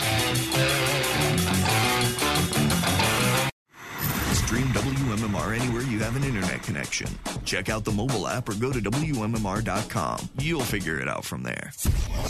The most hated jeweler in America makes it so easy to get engaged. Meet the beautiful, classy, and brilliant Krista. She's Steven's most loved engagement ring and will dazzle. She takes the stress and guesswork out of finding the perfect ring. A bright white, high quality, round brilliant diamond in a classic solitaire setting. Meet Krista today, starting at under $700. Online at IHateStevensinger.com or at the other corner of 8th and Walnut by appointment only. Free shipping and interest free financing. It's so easy. Steven Singer Jewelers. That's IHateStevensinger.com. Can you believe football is back? This Eagle season, there are huge prizes to be won at Acme. Enter Acme's Swoop In and Win sweepstakes, and you could win up to $10,000 cash or 2022 Eagle season tickets.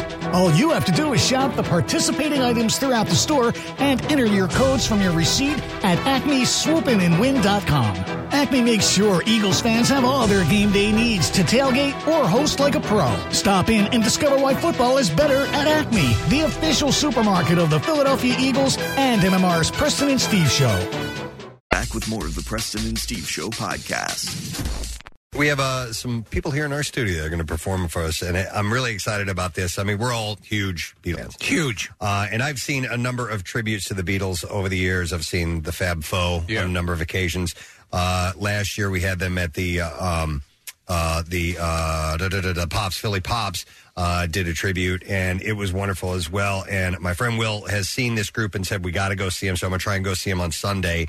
Uh, it's a tribute to the Beatles and rave reviews, and it is called Rain. And we have all four members of Rain here this morning on the Press and Steve awesome. Show. So we have, we have, uh, I- hang on a second here. I got to make sure we have our audio. Uh, we have uh, all four members here. We have Paul, and we have Steve, and Aaron, and Alistair, who all play the parts of John, Paul, George, and Ringo. Good morning, guys. Good morning. Thanks for coming. Case, we got to bring that volume way up. Casey's our engineer this morning. Uh, Rodney's over here. Rodney just showed up. We had a last minute. Uh, there we go. We'll need, we need some volume brought up. I got him pinned. We're all the way tweaking up. on the fly here, but it'll, it'll be perfect. And uh, a special tribute this time around. nice. Very well done. Is the 50th anniversary of Sgt. Pepper's Lonely Hearts Club Band. And this is the first time that you guys have tackled the album from beginning to end. Is that correct? Yeah, and all live, uh, no pre-recorded tracks or anything like that. It's the four of us and our keyboard player. We all would do it live. Yeah. I, you know, I'm looking at the tracks on on uh, uh, Sergeant Pepper's. That is an accomplishment trying to pull off this album live, which you guys clearly can do because there's some. Uh, it was it was an engineering masterpiece. It still is to this day. This album was recorded on a four track recorder.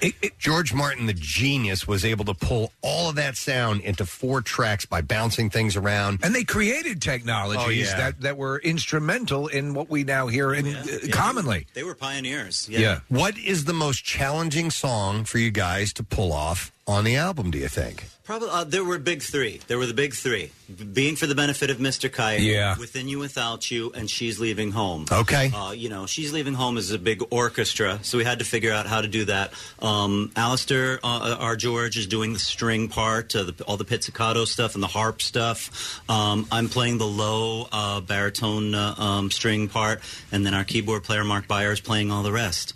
Um, Being for the benefit of the, uh, Mr. Kite, I'm playing the organ type, uh, the circus type uh, calliope. Wow! And uh, Mark Byers playing all of those um, uh, uh, uh, circus type sounds that uh, basically what George Martin did. He went into the Abbey Road uh, sound effects department and took everything you know pertinent, everything that sounded like a circus or a fair or anything like that, put it all together, uh, co- chopped it up, threw it all into the into the air, and and then put it all back together. So it's this like cacophony of sounds, and Mark Byer is doing that like live every single night. That's so cool. We we reference it. The Beatles Complete is one of the great sort of short documentaries ab- about the, the the band and the recording process and everything. And reading about uh, you guys and Rain, um, you know, it's it's it's um, it's clear there's so much love behind what you're doing in recreating this. And reading the reviews and uh, people have gone to the show the level of emotionalism because this is something that we can't have in its actual form, but it's pretty damn close. And in fact, the Beatles themselves couldn't tour and pull off the more complex music, and, and Yeah. didn't. They wanted to go into the studio and be more adventurous. And so um, this is a, a, a history that could have been that we're sort of allowed to see because of what you do. Uh, is that is that um, at the same time wonderful and daunting to take that on every night? yeah, you said it. Yeah, yeah. I mean, it's it's it's one of those things where we do what we do because we have a passion for the music and replicating it, and the audience is there because they love the Beatles. So it's really a, just a huge celebration of Sure. what the Beatles accomplished. Well, and for those who don't know, the guys are dressed in their uh, their outfits right now, and this looks like Beatles circa 1966 to me. And do you go through the phases of the career throughout the show? Oh yeah, yeah. We do everything from when America was first introduced to the Four Lads on the Ed Sullivan Show through Abbey Road and and the Hey Jude bits and stuff like that, and everything in between. And you'll be doing that with this time around, including the the entirety of Sergeant Pepper's, Yeah, right? we made a little bit of room within our, our second act for the entire Pepper Hop. Okay. I have some more questions because, by the way, Steve, who plays John, is local. He's from Lansdale, which That's is pretty very cool. awesome. I live right out that way. I live in Harleysville, so I'm not too far from Lansdale. Yeah, right around the corner. But listen, we want to get a song from you guys, and we'll ask a few more questions if that's cool. Yeah. Real quick, Paul, are, are you going to be wearing your headphones or no? No. Okay, let me, I'm going to take them off and, and pull them away from the microphone altogether. So it doesn't feedback. Okay. We don't get any feedback. Okay. Yeah. And, um, so, You We guys love are that. speaking our language. Yeah, Bill O'Reilly. I got it. Wait one second. All right. Wait a second. We'll do it live. All right, so uh, they're at the Academy of Music tonight, tomorrow, and Sunday. We have Rain in the studio whenever you guys are ready to perform.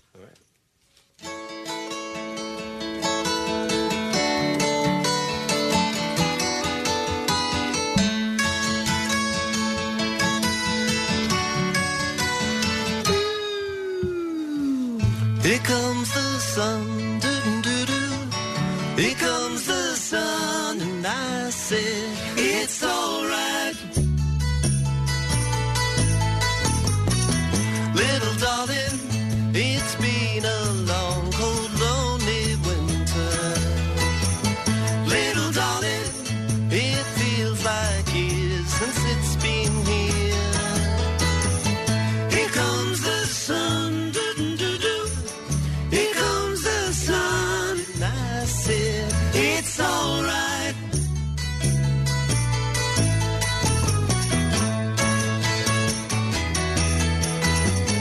Little darling, the smiles returning to their faces.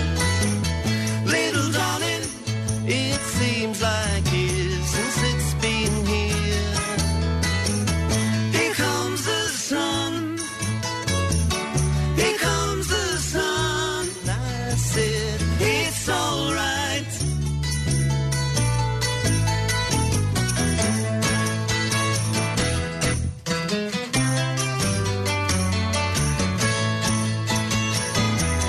Sun, sun, sun, here it comes. Sun, sun, sun, here it comes. Sun, sun, sun, here it comes. Sun, sun, sun, here it comes. Sun, sun, sun, here it comes.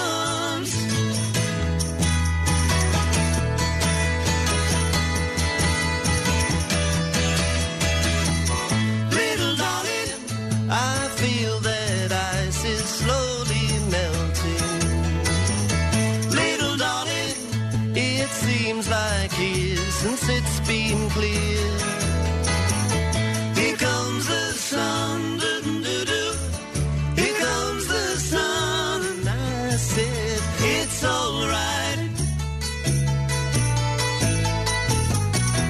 Here comes the sun, doo-doo-doo. Here comes the sun. It's alright. It's alright.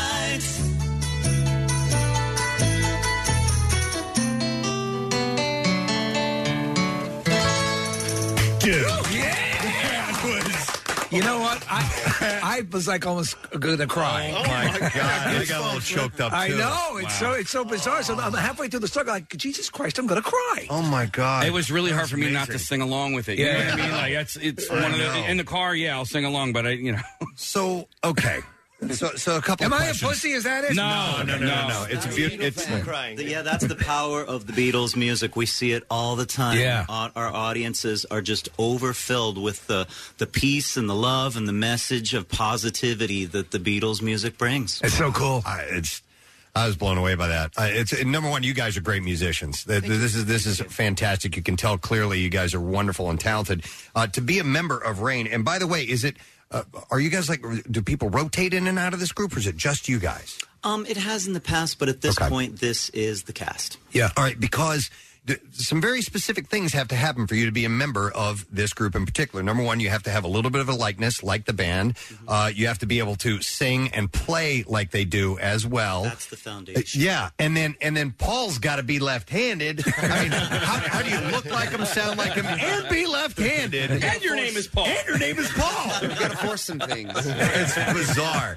And uh, and also you had to um, you know you got to mimic these guys a little bit. So I'm sure Steve, you as John, have your uh, kind of bow-legged stance Oh, out there, yes, yes. right? Exactly. George, guitar up high, and Paul, you have your feet more together, and kind of you've got them together right now, exactly all the time. and Ringo, and by the way, that's Aaron. That's that is uh, Ringo. Do you do the little head toss that he does while he's playing the whole thing? Yeah. He's injured his neck in the. I believe it. Ringo was a swing. He's wearing a man. collar right now. He would swing. All right, it's just and and the harmonies sound phenomenal. It's it's it's perfect, and it's funny because as I was watching uh, the video of the performance, I just started to squint a little bit, and I'm like, there would be no way, honestly, even from from seats of, away back, you would you would easily think you're watching a Beatles concert, which is obviously the effect, but it's more the music, as you said. It's it's so it, it it's just a flood of emotions come back, and then to have the the opportunity to see it performed live as close as you can get, that's an extra added bonus. Yeah. Uh, um, so Preston is probably the big biggest Beatles fan that I know. Um, and th- there's a Beatles song that is my favorite song of all time. The Beatles aren't my favorite band, but my favorite song of all songs ever written in the history of man is Let It Be. Do you guys, what is your favorite Beatles song? Oh, it depends on the uh, the hour of the day. Yeah. Because they, they wrote songs for every emotion, every mood. So, I mean, it really depends. There's Yeah. over 220. So. Yeah, I go in and out of phases, Right. m- most definitely. All right, so Paul, um, that song in particular that you just played uh, is a, a beautiful song. It's a George song, but um, uh, this time of year, it carries special meaning for people in this area because all of a sudden y- you start getting glimpses of what the sun is again, and there is all these metaphors that are attached to it. But at the end of the day, it's just a happy, uplifting, oh my God, life may return kind of a feeling to it. Do, do you guys feel that as well? Mm-hmm. Absolutely. Every, every night that we play it. Yeah. And that's that's you know all the music that the, that the Beatles made is is just an uplifting. Um, you know, it resonates with your heart. It's amazing. Did you guys see the the, the Ron Howard documentary? It was uh, all concert. days a week, It's just it was wild to to see what they. A lot of people don't know that when they were performing like at Shea Stadium, they were performing over the actual speaker system of Shea Stadium. The technology hadn't e, hadn't even advanced to the point uh, where you could have heard music the way you guys will play it in that in that way. And obviously, there's a certain point at which they stopped touring, but uh, there's so much of of a live aspect of the Beatles that never existed. You know, Yeah. and, and and so you you bring it to life. Thank you, thank you. Uh, yeah, they couldn't even hear themselves. I mean, that just uh, Over the goes to Oh, screaming show alone. How amazing they were they as sounded musicians perfect. that they could be a band without even like hearing each other. They'd watch each other and they could see. It, it was like a brotherhood. You Yeah. know, they could they could feel what the other was was playing and Yeah. could be a band that way. Because the recorded audio that you hear from those shows where they couldn't even hear themselves is fantastic. Mm-hmm. Still great. It, it tur- they were able to be on key and Mm-hmm. sing in harmony without with each other without being able to hear each other. against nearly 56,000 screaming fans. I remember as a, as a kid, and we were going to pick my brother up from the drive-in. The movie uh, A Hard Day's Night, and I remember pulling. I'm a little kid, and we pulled up, and I I'm hearing screaming as we're pulling up. to you know this is from the cars the people screaming the girls watching the movie and it was just something that I, it, how tangible a memory i have of that Hey, when you guys uh, get a little bit later in the show, as the as the band sen- tends to age, uh, I, I'm curious because as performers, you know, when you're on stage, you can sweat a little bit. Yeah. Does your fake mustache ever fall off uh, when you go down? stage? Yeah. Oh, That's why I use the mic to just push your. Because they got hairy in the later part of their uh, careers. Yeah, I've heard some people get bummed. Oh, I thought that was a real mustache. well in about four years you'll be stapling it on so Yeah, Velcro. Velcro mustache. and you'll have a surgical strip attached to your lip Brought to you by Gillette. Uh, so this, uh, you guys have traveled the world, I assume. Mhm. uh, yeah, we as just Rain. played the uh, West End, uh, London's version of uh, Broadway in October. Played the London Palladium where the Beatles actually played. How are you received in England? Very well. I was surprised. Okay. I was kind of worried, you know, Yeah. Americans coming in being the Beatles, you know, to a bunch of, you know, English people. I mean, and and yet they were so responsive because I, I think they realized that, uh, you know, we're paying tribute to their boys. Yeah. Are you finding, because uh, I'll walk around, I'll see 13, 12 year olds wearing Beatles shirts. Are you finding that there is a whole new group, uh, you know, of fans on the horizon? Yeah, we see everybody from eight months to 80. Yeah. And everywhere in between. I, I like to call the younger generations the YouTubers because they end up knowing more than their parents and their grandparents who are the baby boomers now. No offense to any baby boomers. They're still wonderful and gorgeous. now my my kids, I have three kids. They love the Beatles. We showed them uh, Yellow Submarine as as babies, and they they they loved the music, and so now they're fans. And I was with my daughter, who's only ten years old, in the car the other day, and I I put on some Beatles. We're listening to it, and I go, Hey, do you want me to you want me to put on something a little more modern to listen to? She goes, No. She goes, Dad. By the way, who doesn't love the Beatles? That's right. Good job, Dad. My girl. I love it. I worry about anybody that doesn't like the Beatles. I know. I do too. You know, you have, it's a serious concern. Actually, And they should be round up and put into an internment camp. Or studied. Or yeah. Oh, studied, At- yes. At the very least, studied. To yeah, correct that that's something- anomaly. Uh, Rain is going to be at the Academy of Music. Do you guys have another song that you can play for us? Or no? Uh, We I have no probably idea. could, sure. Yeah, why not? All right, whip Yeah, something feel up fine, for us sure, if you wouldn't okay. mind. We'd love to hear one more because uh, it- driving? It, just sounds so good. One more for the road. All right, yes. this is Rain Road. on MMR. Here we go.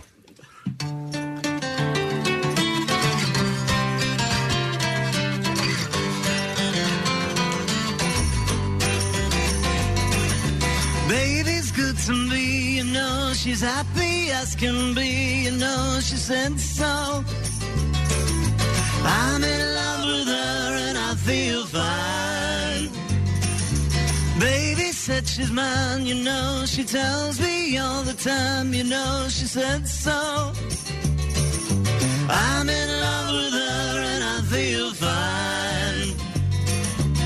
I'm so glad that she's my little girl. She's so glad she's telling all the world that her baby buys her things, you know.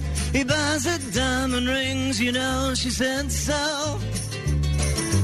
She's in love with me and I feel fine. Mm.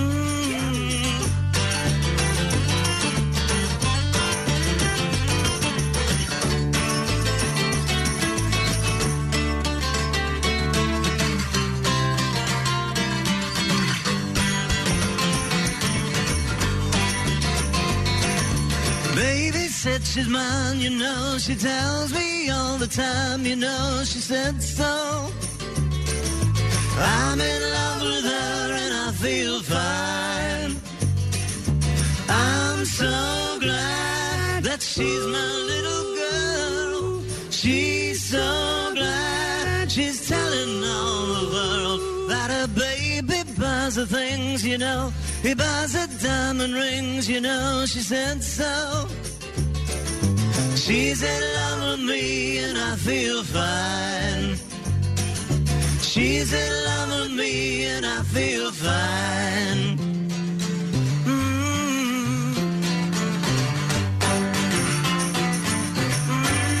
Yeah.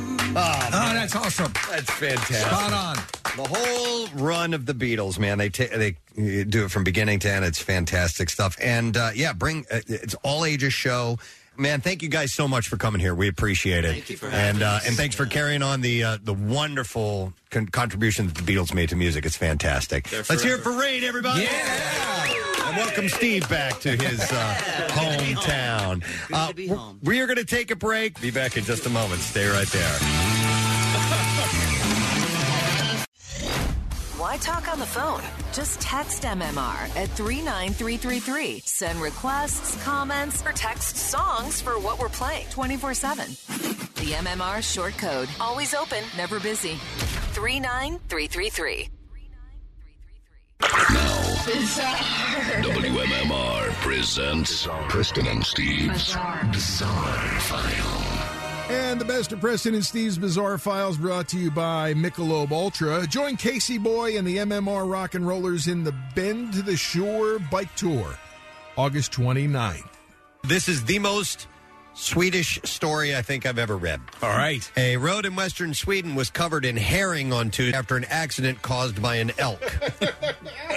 so a truck was carrying herring is this? and forced to brake to avoid hitting an elk, causing the vehicle's fishy cargo to spill all over the road. That's one crazy ass story. Uh, between 10 and 20 barrels of herring fell out onto the road, most of them breaking open and covering the ground with the traditional Swedish delicacy. Oh, man. Uh, they said there's herring on a 100 meter stretch on the road, and there are herring fillets in a ditch, according to Robert Oleson from the local emergency services. Uh, the road was closed while the team of six from the emergency services got to work removing the fish and clearing the road with the help of the truck driver. Elk and other wild animals cause thousands of road accidents in Sweden each year. Over 60,000 were reported last year alone. I believe it. Yeah, we saw reindeer all, and moose all over the place Yes. when we were there, yeah. A hotel has come under fire after its new, quote, communist theme chamber features murals of Adolf Hitler and Nazi propaganda. So I don't know why it's the communist uh, theme. It should be the Nazi. It should be. Yeah. Video footage. You have uh, Chairman Mao or something, or S- Stalin. Yeah, video footage takes you inside the room in the Villa Love Hotel, which is said to be extremely popular among swingers and randy groups looking for orgies. And, and, and somewhat unaware of history. Uh, two, yeah, two giant images of Hitler stand on either side of one bed. The most famous communist of them all. As a massive swastika hides behind a TV, but strangely, above the bed, the communist hammer and sickle can be seen mounted on Yeah. the wall, uh, lighting up the whole room. They were enemies. And Sweden's own Mussolini. Uh, the resort, located near Bangkok, Thailand, has sparked outrage, particularly among the Jewish community, for its lack of historical knowledge and sensitivity. Hey, we tried to make a theme room. Uh, how about this? There are lots of places it's acceptable to do pull ups, but an airplane is not one of them. Oh. American Airlines Flight 2673 from Phoenix to Boston was forced to land in Kansas City after a passenger reportedly refused to stop doing pull ups on an overhead compartment. What the hell? A witness says the man who has not been named boarded the plane with two dogs and appeared to be drunk. After he began doing pull ups, a flight attendant asked him to stop, and the man reportedly became verbally abusive. I'm feeling the burn. After being told to sit down multiple times, the man still wouldn't listen. I'm and- just going to do it on the wing. the plane pilots were forced to land in Kansas City. Law enforcement officers boarded the plane and escorted the passenger off, and the flight continued on to Boston as planned. The man was not charged. So I guess you'd be facing in towards the seats so that your legs were bent in the aisle. Yeah. Hanging off the. Hanging. Somehow or another, finding something to grip onto and, and doing that. And he, fa- he could find no place to put his exercise bike. By the way, do you notice a lot of these stories end with the line, the man was not charged in the incident? Yeah. Yeah. There's the people go, they have these crazy, outrageous, drunk outbursts on plane, and they never get any real I don't legal get that. trouble. They'll tase you if you try to bring four ounces of shampoo onto a plane. Right. Uh, I do follow. There's an Instagram follow. It's kind of funny. It's called Passenger Shaming. Yeah. I I mean, it's amazing what people will do and try to do on an airplane. I saw a picture yesterday of a guy who uh, I guess he for his son was potty training. He had the kid taking a dump. Oh my in God. The, in the middle of the aisle on a potty. During Yep, an there it active is. flight. During an active flight. Yep. Oh, there. It is. there you go. Okay. Incredible. One last story. Kathy saw this. We got a nice chuckle out of this. A couple of University of Utah football fans learned that their hard earned, hard earned cash, $1,060 of it, was Uh-huh. destroyed in their shredder courtesy of their two year old. According to a Twitter user, he and his wife had been saving to pay up for University of uh, Utah football tickets in cash. As they pulled out their money, the cash was mysteriously gone. That mystery was solved when they eventually found the envelope and the cash in the shredder. The Twitter community got involved with suggestions that the couple get out some tape, and another per- person stated that mutilated currency can be redeemed by the U.S. Bureau of Engraving and Printing. Uh, he joked that his son, tall for his age, is grounded from all fun. Uh, he also said there is a possibility the Treasure Treasury Department will recover some or all the destroyed money amid several calls for a GoFundMe page. So, oh my God. Thank God it worked out that way. I hope so, yeah. And there you go. That's what I have for you in the bizarre file this morning. Back in a moment. Stay with us. MM Barbecue 2021. It's an entire day of everything that rocks with MMR. And eight of our favorite bands. Jane's Addiction. The Offspring. Cheap Trick.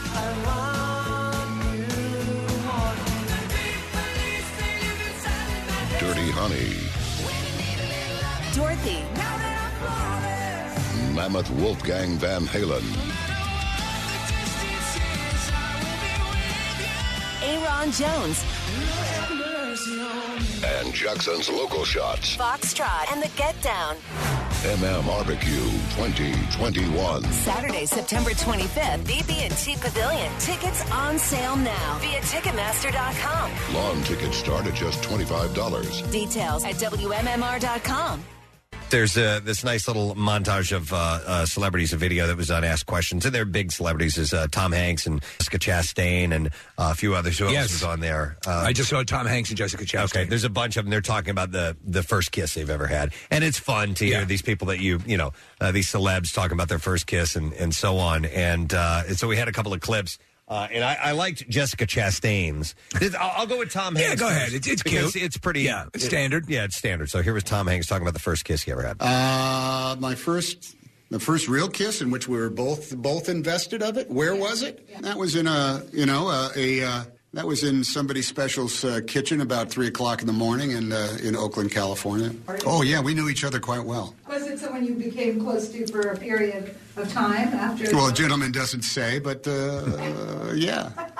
Yeah, all right. But Jessica Chastain's, this is more likely uh, of an awkward yes. first time you ever And many of them are. Here we go. Okay, this is so embarrassing. I was at a slumber party. I was like in sixth grade, okay, so I was pretty young.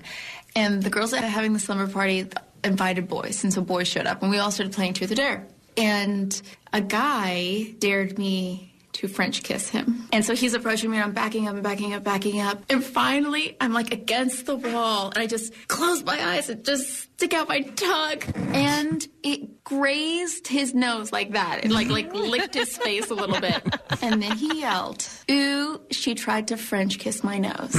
And ran out and told the entire slumber party. It was fairly traumatic. And the good thing is, I will say, I have figured out how to French kiss. Uh, that's and that is that's standard. One little mess up, one little slip up, and then somebody goes and says something, and the next thing you know, it explodes before you know it. She was with the donkey in the closet, and that's how stories get built. So. Oh man, do you guys have a first? The very first time? Do you have a story? I- We're talking I do. French, right? French, not French, regular either kissing. one. Yeah, I- either I, think or. the first time that you actively went to it. This is a this is a romantic kiss. You know I'll what I explain. mean? Uh, mine was actually predicated. So I'm at a, a at a at uh, a birthday party for Debbie Foley, the neighbor two houses over, the Foleys, Mm-hmm. and uh, the dad had a Super 8 camera, you know. So it's a, but the birthday party. We're in the backyard, and I saw the half vanilla, half chocolate cups come out, and they're you know they're going to start dispensing those. The ice cream, my favorite, the, the the money shot of the birthday party.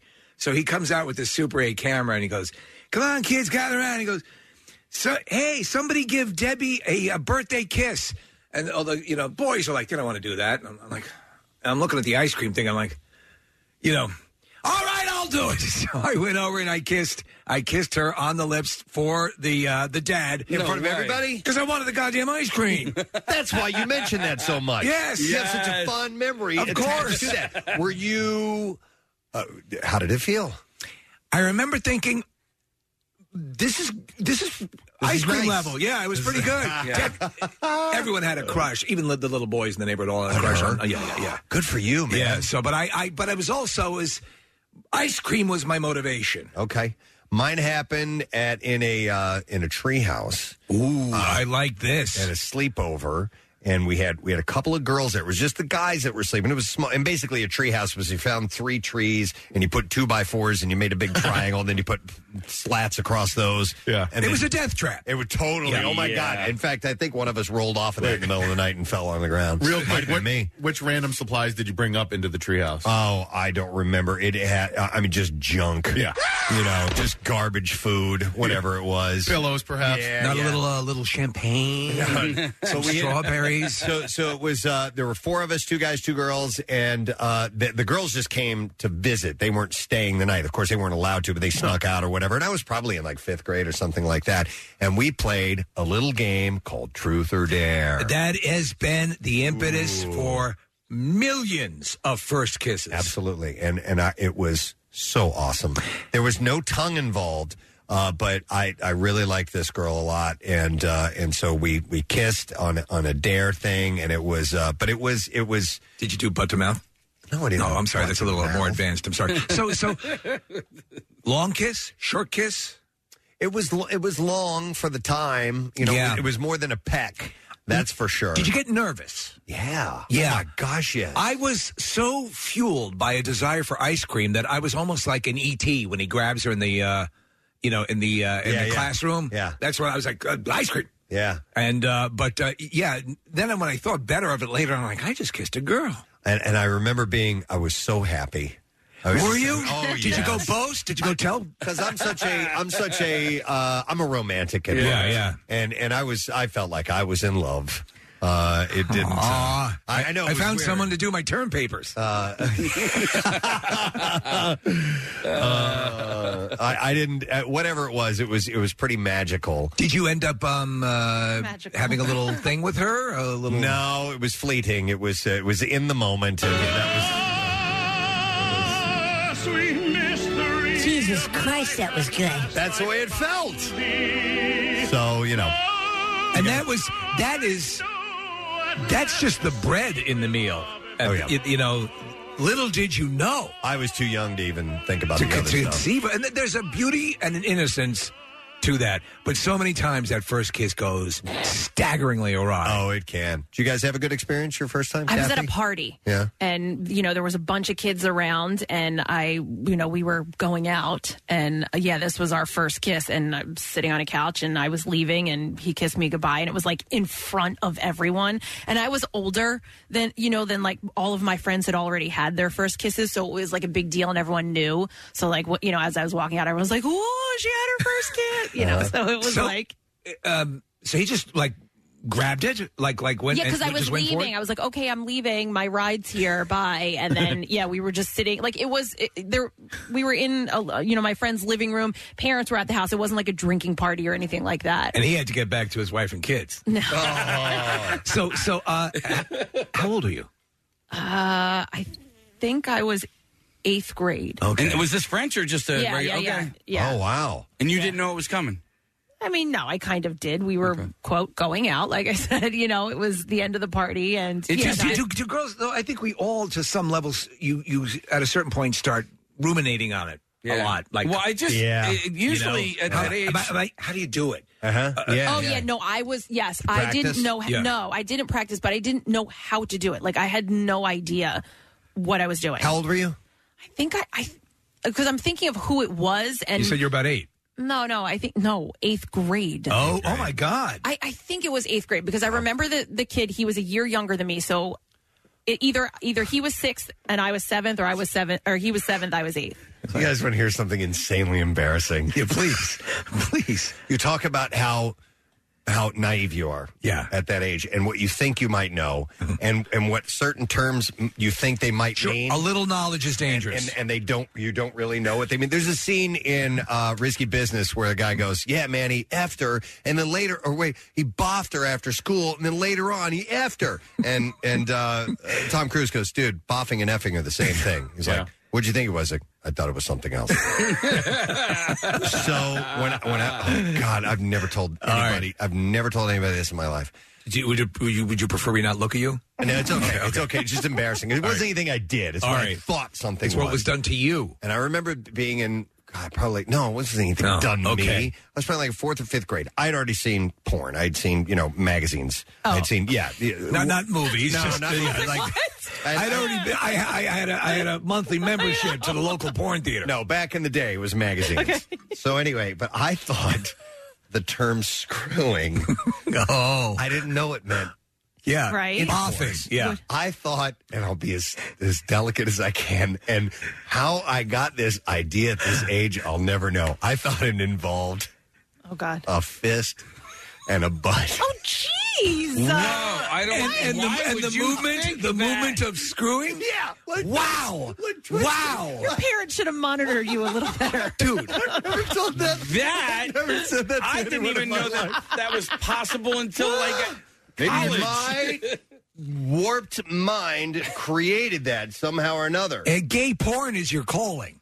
Oh maybe you were just ahead of your time. God, maybe I was. Yeah. Because that- now it's an industry. That's exactly. You were the inventor. You're the Kegel. You really skipped this conversation ahead. Yeah, uh, lightning. Sorry. We're talking about first kisses. I just, it's a good thing to. It's funny to bring it up, Preston, because in my head. I told you the first time I saw, and Bill loves these conversations. the magazine at the bottom of the garbage can, the neighbor's house. Mm.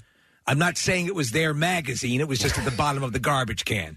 And um, the I was looking at um, a picture of mouth gratification going on, and uh, you know, as it, when you're a kid, like, why is he? Why is she doing that?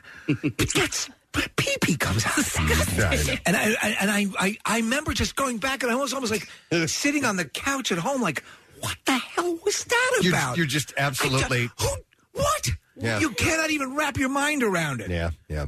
So the idea of that as a I'm sorry to do. I'm sorry to jump the hyperspace. We just went Uh, from from Mr. Rogers your first kiss out and Mm. a Valentine's card and screwing. It's a hustler. oh dear God, I'm sorry. I had a friend. The first time he uh, uh, had sex, wa he said to me that he just got swinged, and this was right around when Wayne's when World? There when Wayne's he- World. No, no, no. I was in. I was at a friend's house, and uh, his girlfriend at the time lived across the street. And he came out, and we uh, both happened to be leaving to go back to uh, to our respective homes at the same time. And he came up. Yeah, it was when Wayne's World was popular, He got swinged. and I had no idea what the hell he meant. I was like. Swing, it, uh, even per Wayne's World vernacular, is a boner. That's what I Yeah. thought. That you, you It don't. is. Yeah, that, Yeah, you that's know. not an So I act. thought he was trying to say something cute or funny or whatever, and then I, and then later on I was like, wait a minute, did you did you guys have sex? and he said yes, and I was just like, well, I mean, that's uh, it was so beyond He me. probably derived it from seeing them because when they would say swing, Swing. they would lift their crotches up Yeah. like that, and Dude. maybe he saw that motion and thought that that meant. I, I just got guess. church. I just got church lady. yeah. By the way, here's a text. Some, there's a few coming in of people that misunderstood certain things. Here's one that says, I once accidentally asked my uncle if he was going to go flog his log because it was from Greece. Do you remember? Rizzo says that. Flog your log. And, and he says, Do you know what that means? uh, here's another one that says, um, Oh, I love that. Uh, hang on a second here. Where was the one on here? Uh, vacation with Ed Helms talking to his son about what he thinks a rim job is. It's hilarious. I don't remember that. It's great because later on, the son is sitting with the girl he sort of had a crush on throughout the whole movie in their campsite, Preston, and he asks her if if she would like that. Yeah. I was at um, Great Adventure with my friend and his parents, and I didn't even know what I was doing, but I had a churro. Yeah, yeah. So you know what churro is. Yeah. And I took it and I put it right in my crotch area, and I was like, and the the parents are there, and I like I wasn't even. I was like, grabbing it, and grabbing shaking it and shaking it right in my crotch area. I was maybe nine. So you years had no, it was no sexual basis. Oh, nope. Let me ask you a question because Casey, I did not have. I was the oldest, but you Yeah. had older siblings. Did they teach you uh, at all about sex? No. Okay. No, My- no, they- I they- didn't either. My- I had a sister, And you had at least a brother, but he didn't uh, clue you in. No, wow. yeah, but you can make out with your sister. No, yeah, no, no, he- no, no. my older brother was uh, my older brother Gene is is older by nine years, so he was like out of the house when I was starting to come into the uh, the awareness period. So uh, everything I picked up, I picked up from my neighbor's garbage can. Ours was all like secretive. Like we were like, do you think? Yeah. Yeah. no, I remember when uh, I was um, starting to, you know, like French and had a girlfriend, stuff Yeah, like Latin. that. That um, that things perhaps were going to go a certain way, and I didn't necessarily. And I'm talking below the belt, and I didn't necessarily know what to do. I asked my friends. I'm like, hey.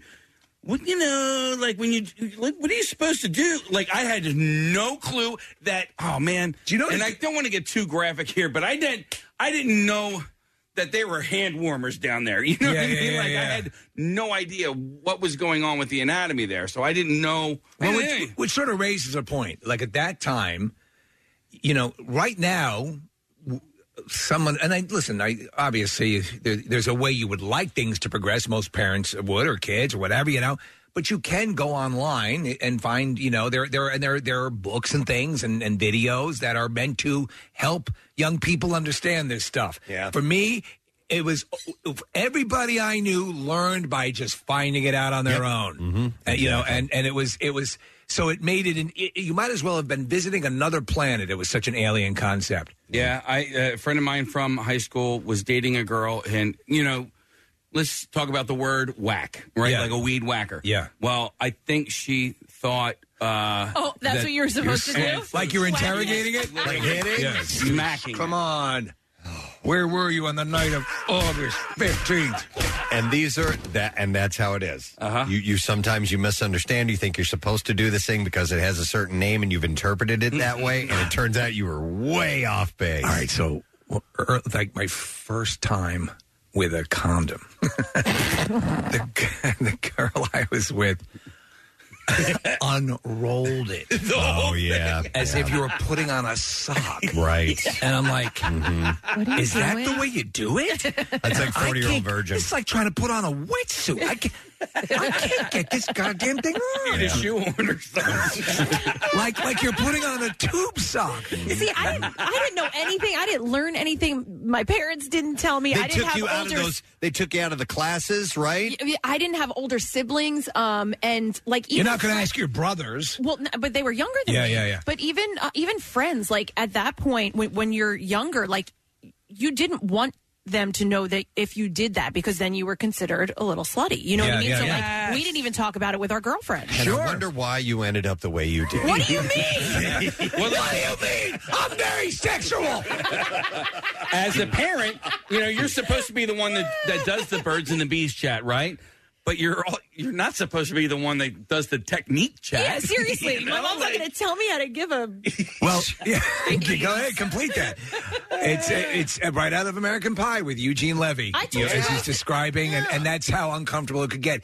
Uh, we, you know, it started to serve the purpose was uh, cable TV at that time. You were you would get your um, Emmanuel's, yes, and your uh, you know your hard R movies and your late night movies, and that was how you started to get a pr- uh, an understanding. Yeah, but now, like, all right, so these kids are learning via, um, you know, It's a whole uh, different story. Tube, tube sites and stuff like that, Yep. and and and that crap is just straight up disrespectful. Well, you know yeah, what I and- mean. And, in fact, but it goes back a little bit. There was a Freaks and Geeks episode where one of the guys got a hold of a, of a porn reel. Oh, And yeah. was watching it. And he, and he was a virgin. He had no idea. And he's looking at stuff. And he's like, I am I. I, doing? why, why is he doing? I don't. You're not. It can't be this way. And he went to the coach, uh, who was Tom Wilson, I believe. Yeah. And, and he said, he, he- and of course, you would never see this day. He sat down. He's like, "Look, this is how it is. Don't believe that stuff you see on TV." I've even told my son that. Well, I've they- said, I've said, "Uh, "Look, I'm, I'm not stupid. I'm sure you guys have found this thing called the internet and what's on it." Oh, you had- you And said I'm this- like, I'm like, it ain't that way in real life. I just and what did want they you say to, to know." you? It's, They just uh, kinda, okay, okay. Dad. Yeah. Well, it's creating a world, and you know we've read the, the reports where people are have this Yeah. porn world expectation of, of intimacy that is falling far short. It doesn't exist. Well, yeah, all right. So, press. I, I listen. I commend you for saying that to your sons, and I just hope that anybody else is doing that for their sons for the sake of your daughter, for the sake of my daughters. Well, my You know, dad- have that co- conversation with your kids. Mm-hmm. My dad went the extra mile and he rented porn movies. Yeah. for us. hey, kids, deep throat. It's gonna be wild. How old are you? I was a teenager, so I was. Uh, I- I'd say I was. Uh, In this day and age, it's a jailable offense. Seriously, seriously. Uh, so there was most of my. We were, uh, for Christ's sake, we were sitting there as just kids watching the Christine Jorgensen story about the first transgender opera, or the first successful one. And I'm sitting there with my popcorn and my snow caps. I'm like, hmm, that's wild. the guy started the movie as a dude. Yeah, yeah. Wow. Uh, so how about those first kisses? Yeah, innocent first kisses. I was looking up this this book and I couldn't remember the name of it, but it's called "Where Did I Come From?" and it, it's from uh, the mid '80s. And it was um, quintessential for me in learning about puberty because I, I did not have an older brother. I didn't. My parents were shy about talking to me about it. Did I- you did you ask your parents at all? No, and, and I remember my I went to um, a away camp for two weeks, and my dad tried to have the chat or a Aw. chat with me about it, and it was just it was embarrassing, you know, and it was embarrassing for him, it was embarrassing for me, and I was like, yeah, dad, I know exactly what you're talking about, even though I had no idea what he was talking about. Just make this end. Right, exactly. Yeah, I, Stop I, I this. have to take out the trash. But this book, Where Did I Come From? I, I would get this for my son because it's like, and my son is 11 now, so he's on the precipice of, of knowing about these things, or if he doesn't already. And, and it was um it was really helpful. Yeah, 'cause you, don't you don't want your kid learning it from from another kid, but I sure as hell don't want my kid teaching another kid, right? Yeah. So, and, and I'm getting towards that that that point now. My son was just saying to me a couple of weeks ago, and my wife was listening in another room and just laughing because he was like, "I don't, isn't I think it's weird that you know, like my my daughter, he, my son saying this to me that Casey looks like you," and I'm like, "Yeah, I'm- well, well, you know, she's she's part of me." He's like, "Yeah, but." Like how, how? I don't I don't get it. Like you know, she was made in mom and she and i'm like nah but she's you know, so he didn't understand about the seed and the uh and the egg and the seed making it to the and i'm like oh oh, you, I don't know you how to- could have done what my mom used to do, just say. plus wheelbarrow equals.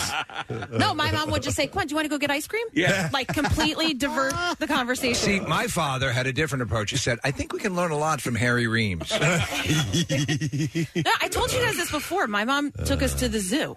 Yeah. That's and and we saw animals, and she was like, "That's how there you go. That's how babies are so, made." And we on were your like, first date, did you throw your "Huh." poop? Really? Yeah. Okay. I mean, she, yeah, she still talks about. it. She's like, "Yep, took you to the zoo." Now's where we swing on it after sex, Kathy's first time. Now we swing on a tire and Yeah, throw yeah. crap at each other. Oh, that's how babies are made. And there, and that's why from now on you're. Uh, I'm not even gonna say it. what do you mean? No, I was gonna say doggy style. 'cause Yeah. That's what you saw in the zoo. Yeah. but prairie doggy style, Prairie doggy style. meerkat style. Wow. Okay. Um, well, the innocence of the first kiss, The innocence Oh, of the yeah. first and kiss. Oh, screwing, which was totally misinterpreted. well, there, you're, the- you're like a roto rooter employee. I'm sorry. To Casey's point earlier, there really are two first kisses. There's the innocent elementary school first kiss, uh, like that's the you know the playground one or treehouse or whatever, and then there's the first French kiss makeout session. I remember that one. I remember, and I know we're we, a little bit of a time issue here, but the first time you steam up a car, you, you know that's uh, Yeah. that's that's the banner time. Yep, it's pretty awesome. Okie dokie. Uh, we were going to talk about something else, but we talked about that, and that's what happens on the Preston and Steve show. Uh, we're going to take a break, and uh, B File is on the Yeah. way. Stay with us. Preston and Steve on 93.3 WMMR. Not only is our next guest a rock legend, he's a bit of a character, too. and we are happy to have him here in the studio, ladies and gentlemen of the Grateful Dead, and with his show, Vibrational Expressionism, uh, in our area for a few different shows. Please welcome the one and only Mr. Mickey Hart. All right. okay. Wow, I love the way you did that. well, thank you. I that was that was really great. You had rhythm. You had Yeah, rhythm. see? Thank You you. know, who uh, could ask for anything more? Let's uh, let's get right into that. I, I love that you love rhythm so much. Um, it's uh, it's it's a huge part of your life. It's everything. Yeah, yeah. it's not melody and it's not harmony, but it certainly is rhythm. Okay. nothing, nothing against harmony or melody, but the whole universe is based on rhythm, and I just happen to play drums, which is fortunate. yeah, that's nice. Uh, I was I was talking with these guys off air. I bet you're you're a kindred spirit in another great drummer, uh, Stuart Copeland, uh, who is also to this day a proponent of of rhythms and and living rhythmically as well. Exactly. Yeah. Do you know Stuart? Yes, I do. Okay, I figured you guys might be buds Well, I because met him. you share I that. mean, sort don't of- know him that well. Oh, but okay, yeah. I gotcha. Uh, but you've used, you've found a way to infuse rhythm into your art, into the visual Mm-hmm. and the sonic, and bringing it all together. I was watching a video of you doing your work, Mm. and it really is unique. Uh, I don't know of anybody else doing the type of art that you're doing. Hmm, perhaps. Can you describe it for those who may not be familiar? Well, it's a pouring medium where I don't use a brush, and uh, as I as I pour, I vibrate the uh, the canvas or whatever surface I'm working on, Mm-hmm. and so that allows the paint to come up through it, and uh, then you see these little sparkling rivers, and you follow them, and it's it's kind of a, a map. It's a storyboard. Uh, no beginnings, no be- no endings. But it's- And- it's sort but of- it's all full of rhythm. It's a re- it's a representation of it's a representation of that of the sound, which is a- Absolutely. like a straight A B. That here's the sound, and this is the art it created. Well said. Boom. Yeah. Boom. There you um, go. okay. um, It's a visual, is a visualization of what goes on in my head. As uh, it's probably n- not many people would, might not want to go inside, but that's what it looks like. Nevertheless, that's cool. Do you ever use uh, heat or torches when um, when using this type of paint on a on a torches? Yeah. No, I don't use torches, but I do use heat. Okay. Torching is a little bit, um, uh, let's see, dangerous. Yeah. Yeah, but I do apply heat as well. That's a very good. Well, my uh, girlfriend's observation. an artist, and- and she's done this type of thing. And actually, uh, I'm not, but she introduced me to it, and it's pretty amazing what uh, a little bit of heat can do to to something that already exists. It's like uh, it's almost like Absolute- cooking. Absolutely, if you know how to use it and uh, you learn the language of the heat and learn the language of the paint, and that's what this is all about. It's over about I've been doing it for about 15, 20 years. Wow. well, it's, it's personal. It was a personal thing. I didn't sell it. I didn't go out and uh, put it in the galleries until recently. I'm wondering though, as a, as an artist, have you ever created something that you're like, I don't, I like this too much. I don't want to, I don't want this to be out of my possession. Oh, lots. Yeah. Yeah? Oh, yeah. That's the big. That's the big issue with me. You know, letting it go. Right. Each one of them. You know, it's a piece of you. Yeah, because Yeah. I'm looking at a piece. Uh, we were just watching a video in here, and I, and I was looking at it, and I was like, I, I if if I created that on that, I wouldn't wanna particular give piece, that up. I wouldn't want to give that one up. Well, that's really a good observation, and uh, uh, but yeah, it's hard. Yeah. Uh, and it's also hard it, it, to know when to stop when Yeah. you're doing this kind of work. You know when the painting is done. I, I think that would be I think that would be the an incredibly difficult step because especially the nature of the art that you're doing. But you're what I love is that you you've ex, you've explored the effect of rhythm on on the brain and done some pretty in, intense research on it. But I mean, so when we when we're first come into being, we're listening to a heartbeat. You know, when we first become cognizant of that, and that that informs everything that happens for the rest of our lives. What what, what have your have your um, uh, experiments and, and stuff that you've done with this? What what have they taught you about how essential rhythm is to the of being a human of, of what we are It's a very simple thing. Yeah. 13.8 billion years ago, the blank page of the universe exploded. Right. A big bang, and it created us and everything. We're made of star stuff. So uh, it's all a rhythmic based universe. Uh, your heart beats, your lungs pump, uh, your eyes blink, you walk. Everything is rhythmic. Uh, now, if you can have a lifestyle like that and understand the rhythmic nature of, of life, right. then you're, you've got to step up. Okay. All right. H- how do you explain people that have no rhythm then? Everybody, hey, if you're, can you comb your hair? Uh, yes. What's left of it? no, he's got. I am the ball. I'm Oh, like, how yeah. about that? Uh, well, then you have rhythm. Yeah. Yeah. You know, and there's nobody who does not have rhythm. You might not be able to play a, an instrument because you have no skill, Okay. but you do have rhythm for sure if you're alive. If you don't have any rhythm, then you're dead. Mickey, r- rhythm doesn't necessarily have to be metronomic. It doesn't have to Oh, be. no. Yeah, it can flow. Oh, the ry- the rhythm of the ocean, the rhythm of the trees, the rhythm of life. I mean, no, it doesn't have to be an instrument. Uh, the, the instruments are a way for us to uh, focus, uh, the- you know, the you know the universe, to be Mm-hmm. able to you know mirror it and to be able to be part of it. That's why we have instruments. That's why we have music. There is no culture on this planet that doesn't have it. Does not have a music. Right. There's a reason for that because is it's it's uh, it's species specific and it's also species defining. Interesting. That defines us. You know, Yeah. that's our badge of identi- identity, our music, our our art. You were exposed to um, uh, percussive instruments and rhythm early on. Your your dad um, was well known and well respected. Uh, and Mm-hmm. I wouldn't go that far. uh, he was a musician. He was a musician. Okay, I wouldn't go that far. Oh, really? All right, but he did he did dabble. Okay. yeah, one and then, dabble, and then actually. you, you were working in a in a in a uh, you had a job and you you were uh, it was I it was had a job a, once. j- a jazz club. Once. Yeah, yeah. A long time ago. I can't remember having it was the last time I had a job. just thinking, You don't of, call this just a job? thinking of the idea of having to have a job just gives me the willies. I mean, what, what would I do with the job? Oh my god. You wouldn't be a nine to five guy working the cubicle. No, I doubt it. But if I had to, I would. you would. Yeah, but I don't have to, and I won't. Yeah. But do, so you don't view what you do as a job. Oh no, It- it's a service. It's a it's a service industry. I mean, that's what music is all about. You know, you you you provide a place where people can come and have an emotional moment, right? And, and have and ritualize. So, yeah, I know, and I think it, it's very profound, and I'm very uh, what should I say? Uh, honored or Yeah, blessed sure. or whatever you want to call it to happen to fall into this universe as a percussionist or a drummer you know to be able to do that is um to you know But pe- but maybe even it's a people good thing but people who are maybe in the same situation as you um, viewing it as a job. The fact that you don't view it as some you know you view it the way you do. It's, is it's pretty- not easy, but it's not like a job. It's like when I get up in the morning, the first thing I do is think of, you know, the new th- the new day and oh, what kind of new rhythms there are in it, and how I can interpret that. that's what music musicians do. They interpret, you know, society and whatever you know Mm-hmm. you've seen or whatever it is, and then and they lay down that groove. And every, you know, every five ten years you find a new groove, and uh, you work at it. Yeah, you do work at it, but you you work at play. You work to play. You know, I you have to keep your skill up. I play every day two three hours. Do you? You know, absolutely. Yeah. Are you kidding? Absolutely. In order to get up there and do what I do.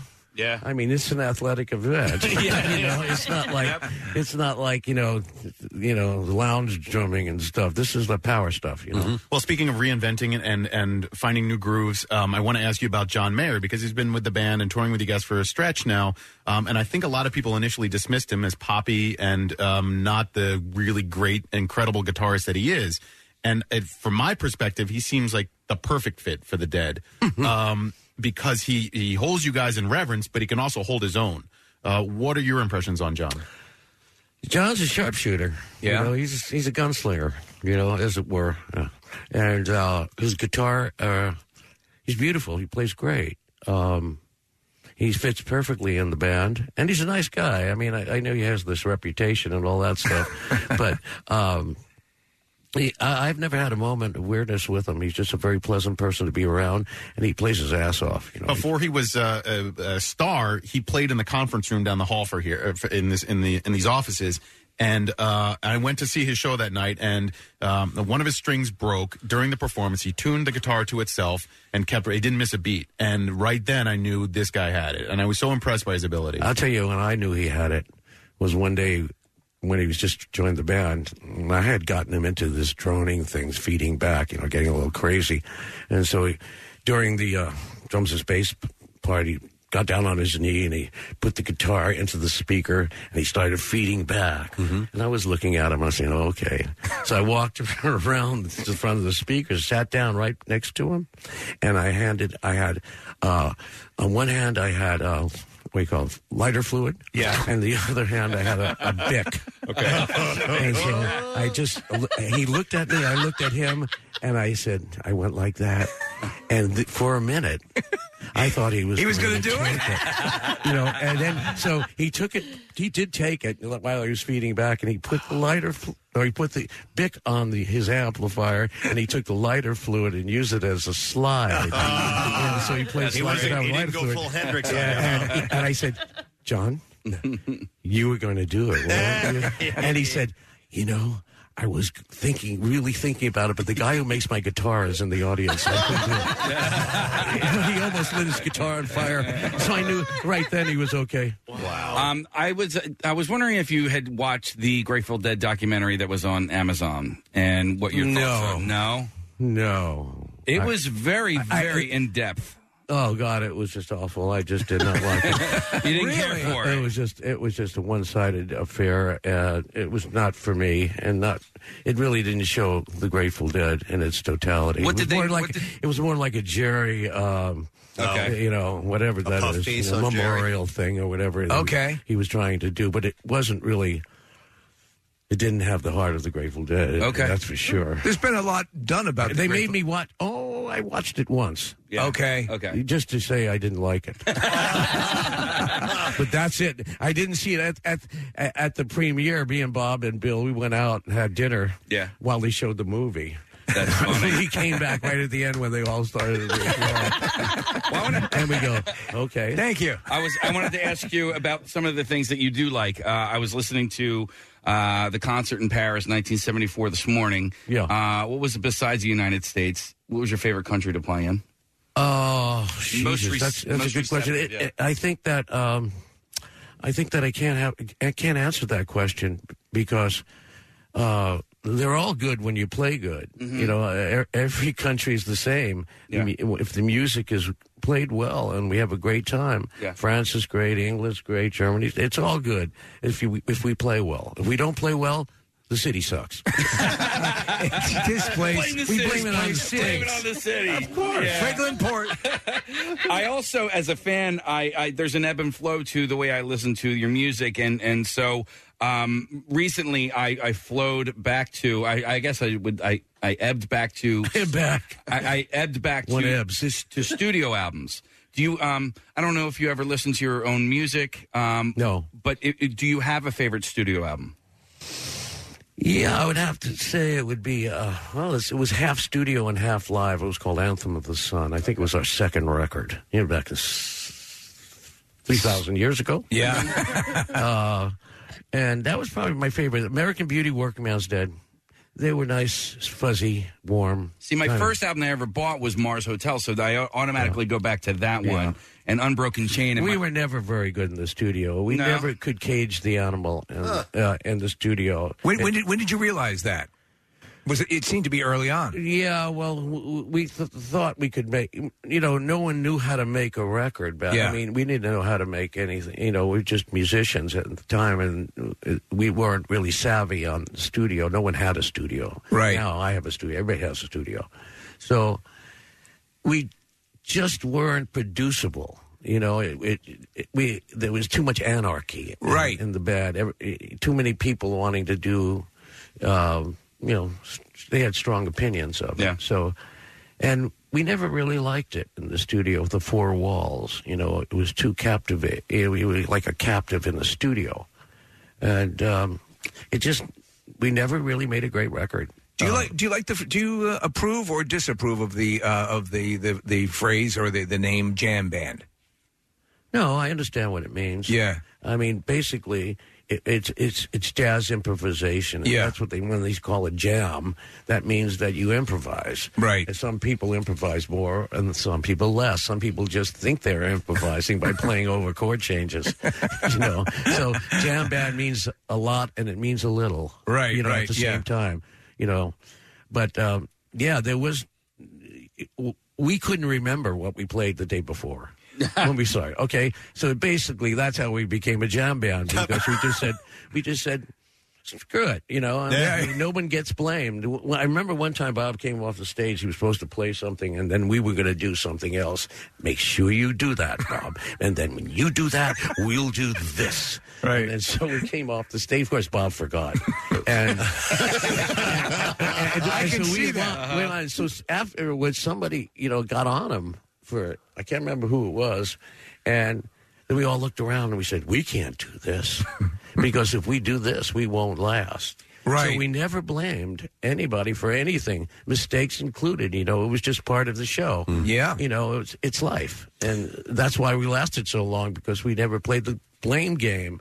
Mm. And that was the big secret, you know, in the Grateful Dead. You know, if you messed up, you just move on. You just move on. If you're just tuning in, Mickey Hart from Grateful Dead is here with us. Uh, Vibrational Expressionism is his art shows. I wanted to ask you about. Um, you guys had a, a pop explosion in the late '80s uh, when you hit with Touch of Grey and Hell in a Bucket. You know, in the dark. Um, was that fun? Was that cool? Was it neat seeing a whole bunch of people who maybe had not been turning? You always had legions of loyal fans, but here all of a sudden, boom! You had fresh music. Was and, and the tour was gigantic. Um, Was it fun?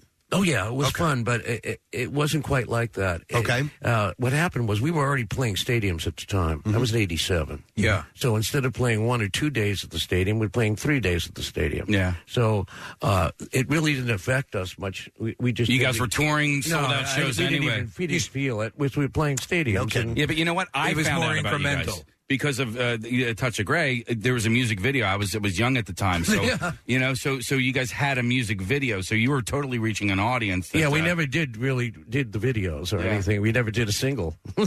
so Yeah, we yeah. weren't really part of the music industry. You know, we never played that game, and uh, we know if we lived by the single, we would die by the single. Mm-hmm. You know, if we didn't have a hit. That's interesting. Yeah. It- it's it's funny because I remember becoming aware of the Grateful Dead, you know, through the iconic artwork that was associated with the band. Yep. What's that about? What's that about? So that predates obviously videos, but still a visual medium brought me into the awareness of the music, which is very cool. Exactly, it mirrored the music. Uh, i- in the old days, th- how that started was these artists would come to the shows, and we were all getting high, you know, on Yeah. psychoactive drugs, taking acid and whatever. And uh, these were physical representations of what the music sounded like. They would go home and they would start painting, and they're still high, and the, that's what these things were representing. They were representing the music. How, how were you were you vetting that, or were you was it just sort of if you want to do it, do it, or did you guys would you guys kind of consciously say I don't like that doesn't represent our band right, or or or was it a, just an open o- open source? Well, uh, luckily in our case, it, the people would come up with these incredible, Yes. you know, uh, uh, iconic stuff. Yeah, I mean, Yeah. it- we just had to choose between the good stuff. I mean, it was so much Oh, that's good great. around. A lot of people went home and just did it, and we, it was uncommissioned. Yeah, they just went out and said. This has to be done. Wow. And so then all of a sudden we looked at it and we go, that's us.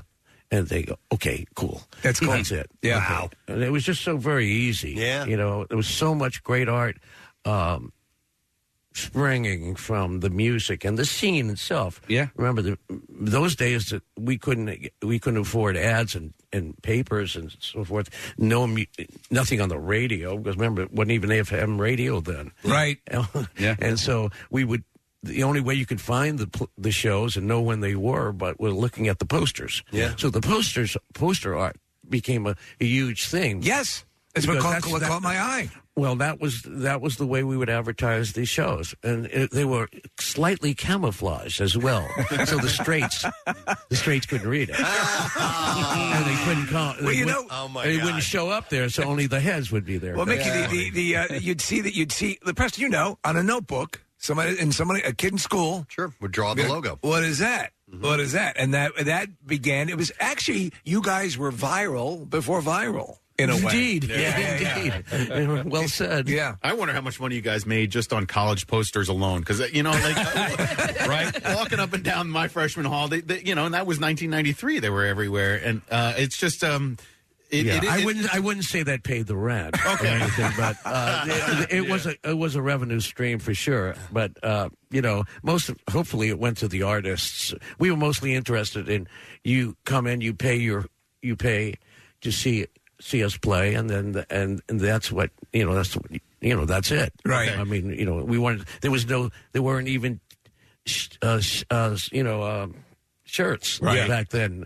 Yeah. There was no merch. Merch, then. right. Uh, I mean, Kreutzmann was selling it the the t-shirts out of his trunk of the car. I mean, we were the first ones to do that. Yeah. the first ones to make you know band shirts and Boost Pig Pen and yeah. so forth. Yeah. on- on you it, guys were yeah. trendsetters. And- and also- yeah, indeed. well, um, you talked about uh, uh, getting high. Uh, they just legalized um, recreational marijuana. Did in, they? in In Michigan? Michigan. Yeah. Uh, just I've got some for you here. It's state by state. It's legal. uh, It's, it's definitely. It's uh, legal in this studio. I don't know if you know It's that. legal in this studio. yeah, we voted too. Um, what, uh, what What are your thoughts on legalization, uh, state by state? It will happen. It'll happen sooner than later. Yeah. I mean, it's great business for the states. You know, the taxes and all that goes to you know, uh, and it's good for your, and good for the populace in, in general. You know, it cools everybody out and brings them together in certain ways. Uh, It's and helped it diminish gets you, the- and it gets you high, and uh, uh, that's the most important yes, it thing. also gets you high. That's But- the most important thing. Do you know? Well, statistically, they're finding in areas where, where it is legal, the the opioid issue has dropped. Where people have, can do pain management with uh, this, they're less inclined to be um, turning towards uh, you know gra- grabbing somebody's prescription drugs or something or, or, or whatever you know is leads to their particular case. So it's interesting to see that happen. Yeah, that's opiates dangerous. you Yeah. know? I mean, you, you know, you go down that road, and it's it's not an easy road to come back. from. Right. uh, whereas uh, smoking is a, is a pleasure. Yeah, and it's it's very easy to do, and it's. Uh, and it's just been, you know, and since 1937, it's been illegal. I mean, it was legal until then, uh, and it's been growing around the world. It's, it's 12,000 years old cannabis. I mean, the history of it going back to China. So, it in hemp, uh, Pythagoras used it. Plato used it. Some of the greatest minds, thinkers in the uh, uh, in, in the history. Well, how do you think it got him thinking in that direction? Well, it, ba they were inhaling the fumes from the seeds and so Yeah. forth. You know, fires. You know, pits, Yeah. fire pits and so forth. And it was a visionary thing. So, looking back into the ar- uh, into the historical record, you'll find s- m- most of the great thinkers uh, were uh, smoking uh, smoking cannabis and having visions, and Yeah. that's and that's how we got, you know, what we got. I want to go back to the music real quick because uh, you had mentioned something about not really uh, knowing what you had played the day before, and I don't know if you're aware of this, but the last time that the the Dead with uh, Jerry played Philadelphia, um, you guys had played Unbroken Chain for the first time in Philadelphia ever. Hmm. Is that something that you were ever, as a band, ever aware of? Because uh, as as fans here in this, as He's fans here in shaking the his head, city, no. it was like they played Unbroken Chain No, first time not- ever. Not, really. Okay. We don't really make the set list or anything or play those things because of that. Mm-hmm. It's just part of the cycle. It's part of what you know what comes up. I mean, I mean, they used to have signs saying, you know. Last Dark Star, a Thousand Days, or something like that. Okay. and then we would never give in to that. And then, of course, on the thousand sevens, they would, uh, we would pop open Dark Star or something like that. Right. And uh, we have so many songs. It was like we have 450 songs. in the repertoire. amazing. So we could do a whole tour without repeating. Right. Or many tours. Yeah, yeah. And so it's just, and we get tired of playing song, the same song over and over again. You What know? song are you most tired of? Oh, Jesus, that's a good question. I, I because I, I- I'm a I'm a huge fan of Grateful Dead. I'm also a huge fan of Fish. And and Trey Anastasio had said, uh, you know, like you enjoy myself as a song that he was just tired of. And then he got pinched by the by the cops. He was doing community service in the Vermont, you know, fairgrounds. And he at that moment he said, "Man, I would give my left nut to play You Enjoy Myself all, uh, you know, every day for the rest of my life." So, Yeah. well, I um, think we're in we're we're we're at that point. You know, a- in the early days, it was like that. You know, be, but now, you know, it's e- if every song is a good song if you play it well. Yeah. And I can't really think of a song that I you know don't want to play or I want to put away because we change change up so many songs. So Okay. It's not like we play the same song the whole tour. That's ridiculous. I've also heard In- artists- in Grateful Dead world that would be uh, that's suicidal. Yeah. Yeah. I've heard artists say also, but th- they're they're they're so- they're reticent to say things like that. or What what song they don't like because because they know that for somebody in their in their fan base that means a lot, and then to hear the artist disconnect from it sort of robs it a, a little bit of its importance. I wanted to ask you, when did you become aware that you know that, that we think of the classic the the hopping in a van and following the dead tour when did you become aware that was a thing where you were starting to have fans that were literally following you all around Well, we didn't really tour, and I think really until '68, right, something like that. And so once we started touring, Uh, It happened we- we was immediately? ma- mainly a San Francisco band. Yeah. you know, and we di- didn't like to cross borders for obvious reasons.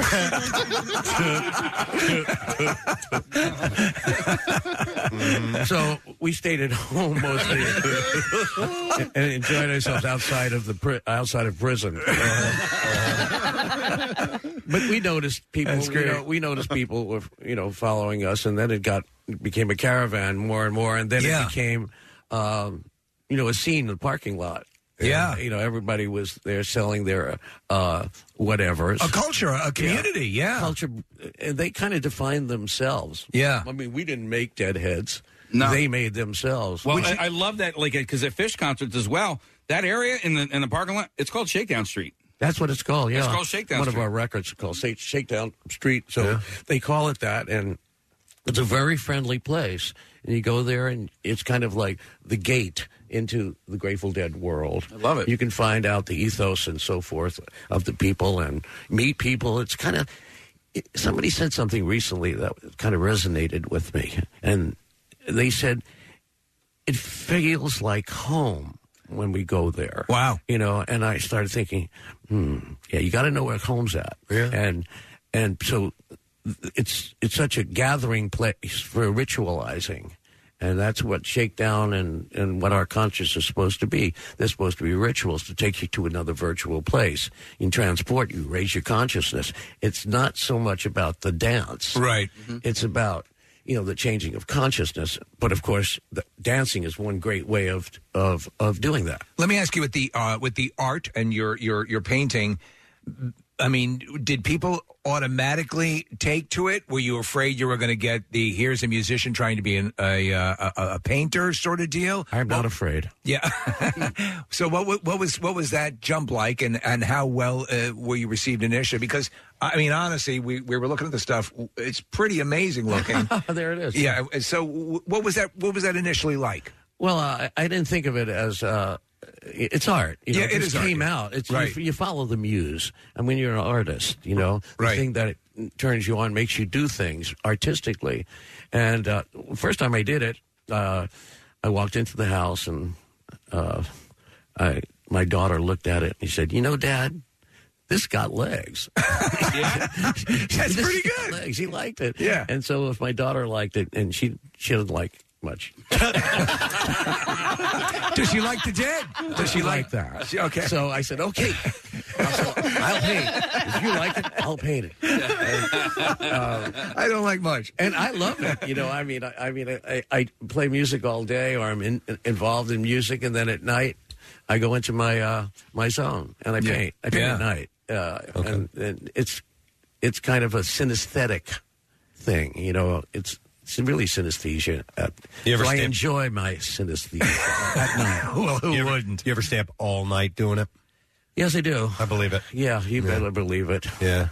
Because When'd you get I, the because I do my best work before dawn. Okay. there you go. Yeah, absolutely. Um, When you, the- yeah. you can take a look for yourself and uh, see Mickey Hart's work. It's called Vibrational Expressionism: The Art of Mickey Hart. And I do have one last request. When we get done here, can can we jam off air a little quick? Uh, for a You minute? bet. All right. I love it. Excellent. I got some stuff for you, uh, ladies and gentlemen. Please give some love to the one and only Mr. Mickey Hart. Thanks for coming by, man. We're going to take a break, and uh, we will be back in just a moment. Make sure you stay with us. Not only can you hear Preston and Steve, you can see them too. Check out the Weekly Rush on Xfinity On Demand. New episodes, you guessed it, weekly. 933 WMMR presents Money Clips. Wow, we have a lot of clips. Your shot at stuffing 500 bucks in your money clip seven times a day. Weekdays at 8, 10, and noon, as well as 2, 4, 6, and 8 p.m. We'll play an audio clip from one of your favorite MMR DJs So true, Jackson. and then give you a keyword. Text it to 45911. Or if you enter it at WMMR.com or our app, you'll also get entered for the grand prize 10,000 bucks. What the f? See complete rules at WMMR.com. It's MMR's Money Clips from who else? 93.3 WMMR. Everything that rocks your wallet. Back with more of the Preston and Steve Show podcast. WMMR presents Preston and Steve's Bizarre File. Sponsored by PA Career Link in Montgomery and Bucks County. They can help you find your dream job at pacareerlink.pa.gov. Bizarreness in the U.S. mail and mailboxes. Oh, my. Well, an off duty cop is in hot water after picking up a prostitute in Brooklyn and leaving her in his still running car, his service weapon on the front seat while he stopped to get some cash for their rendezvous. The hooker allegedly saw a golden opportunity when Officer Allie Shepard got out of his Jeep Wrangler to hit the ATM. She got behind the wheel and took off. Can't even trust a hooker. And while police have still have, have since caught the lady of the night and recovered Shepard's vehicle, his Smith and Wesson pistol is still missing out there somewhere. Where's my gun? Yeah, where did I leave that? You're a bad hooker. And even Shepard's dad couldn't believe his 38 year old son, a U.S. Army veteran who's been a cop in the last for the last 13 years, could be so boneheaded. When asked about it, he said, "You've got to be effing kidding me." You always keep your gun on you when you're going to the ATM for hooker cash. Uh, Dad Eugene Shepard said from his home that he uh, shares with his police officer son. He said, I'm in total shock. I would never have thought this. The man has been in the service twice. I've never heard that he would pick up a prostitute. Uh, Shepard allegedly hired Laquana Lawton, known as Unique, at, Ah. at Liberty Avenue and Sacman Street around 1215 on Tuesday. They were headed to a motel, but Shepard made a quick pit stop to withdraw some cash from the ATM. That's when Lawton jumped behind the driver's seat and drove off with the firearm on the front seat. Police found Lawton, the jacked Jeep, and some narcotics and drug paraphernalia around 3 p.m. The gun was nowhere to be seen, so Shepard is now in a little bit of trouble from this incident.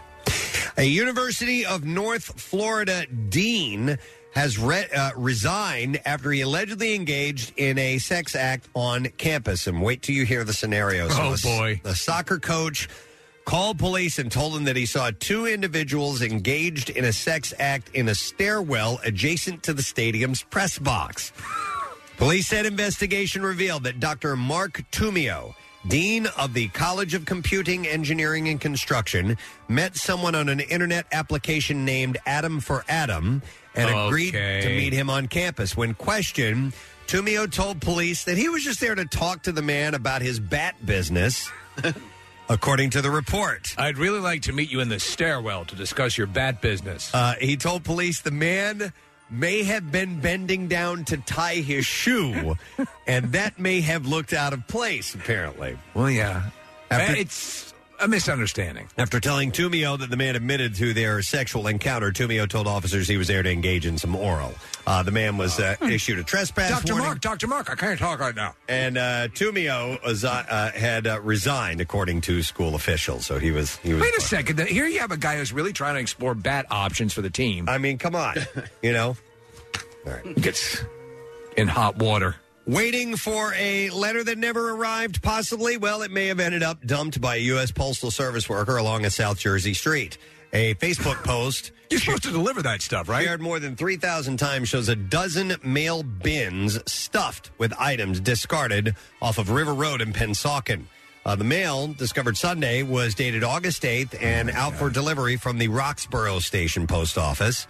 Agents tracked down the employee who threw out the mail but learned that the person resigned from the post service uh, back in se- on September 8th. You ever just look at one mailbox and think about all the life changing potential Oh, letters that are in one mailbox? Absolutely. And, and, and things that people are desperately waiting for. So this guy quit and just dumped all the mail. Uh, authorities did not identify the worker or a possible uh, motive for the bizarre incident. So they uh, uh, they got it. I actually spent an entire summer painting mailboxes uh, for because my mom had No worked one at the asked you post- to. Nobody asked me to. Um, What are no, you but my, doing? my mom worked for the post office, so I'd actually uh, I would uh, wash the vehicles Ah. from time to time, and then I also painted mailboxes, and that paint is like super thick. I don't even know what kind of paint it is, but uh, yeah. So that was an entire summer. It was good money, cash money, cash money, cash money. Nice. Back to you, Preston. Alrighty then, I'll take the floor. Uh, Careers in mailbox painting. a A 90 year old I am Michael Bolton. I'd like to tell you about the career opportunities available in the world of mailbox painting. I know last time I was talking about cows, but they seem to be better now. That's good. Are we good? They're good. Uh, a, uh, uh, I'll move on. Okay. Are A- you a- sure? Because yeah. I got this now. I am Michael Bolton. What are you doing next summer? How about painting mailboxes? Casey, Casey says the paint is very thick. Okay. A, uh, a 90 year old uh, California man was charged in the death of his stepdaughter after authorities said they found key evidence through the woman's Fitbit. Tying, tying the man to her murder. Listen to how this played out. It's a terrible story, by the way. Anthony Vincent Aiello was arrested in the death of Karen Navarra, who was found dead inside her home in San Jose. Navarra was discovered slumped in a wooden chair while clutching a kitchen knife in her right hand. Jeez. Leading authorities to initially believe that she may have killed herself. Now, an autopsy later revealed uh, Navarra's suicide was staged. Uh, she had multiple deep and intrusive wounds to her facial area and a head that caused uh, skull fractures, along with ga- a gaping slit to her neck. Authorities ruled that the 67 year old woman's death homicide after finding that she couldn't have self inflicted the wounds, which were most likely caused by a small hatchet or axe. Now, police interviewed Aiello and found his account of September 8th, the day Navarro died, didn't match up to evidence found on security footage. Aiello claimed claimed that he was uh, that he went by his stepdaughter's house to drop off a pizza. He spotted her driving by his home later in the day. Security footage, however, showed that his car was parked in, at her house from 3:12 to 3:30 p.m. Okay, 3:33 p.m. Navarro's car wasn't seen leaving the home. So police also found a Fitbit device on Navarro. They contacted Fitbit and they got the data. They discovered that her heartbeat spiked at 3:20 p.m. and then slowed down and stopped registering at 3:28. So they had They had the time of the death. attack and the time of death. Dear from her God. Fitbit.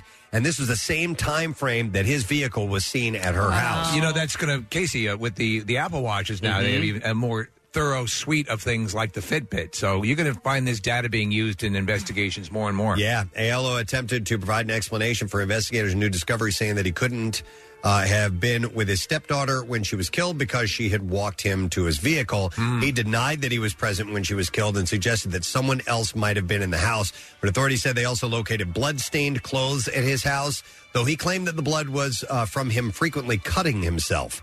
Uh, he was arrested on suspicion of murder last week. He's held without bond. This dude killed her. Yes. And they have the evidence. So that's pretty wild. I'd never heard of a Fitbit being used as evidence, but you're right, Steve. You'll see more and more of that stuff popping up. All right, and there you go. It's what I have in the beef out for you this morning. We'll be back in just a moment. Stay with us. What's new? Glad you asked. Evanescence.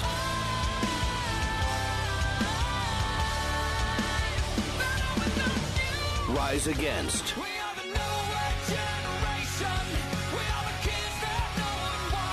Dirty Honey.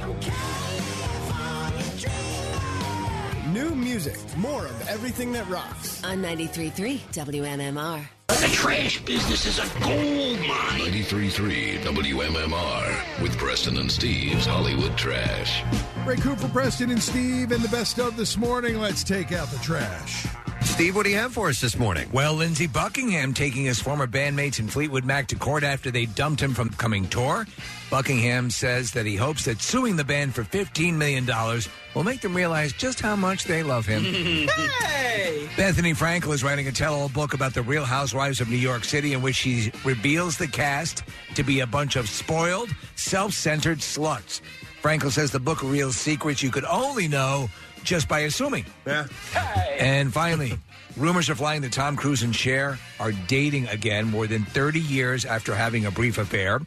Cruz reportedly became nostalgically romantic for the legendary singer after opening up a Ziploc, Ziploc bag of spoiled ham.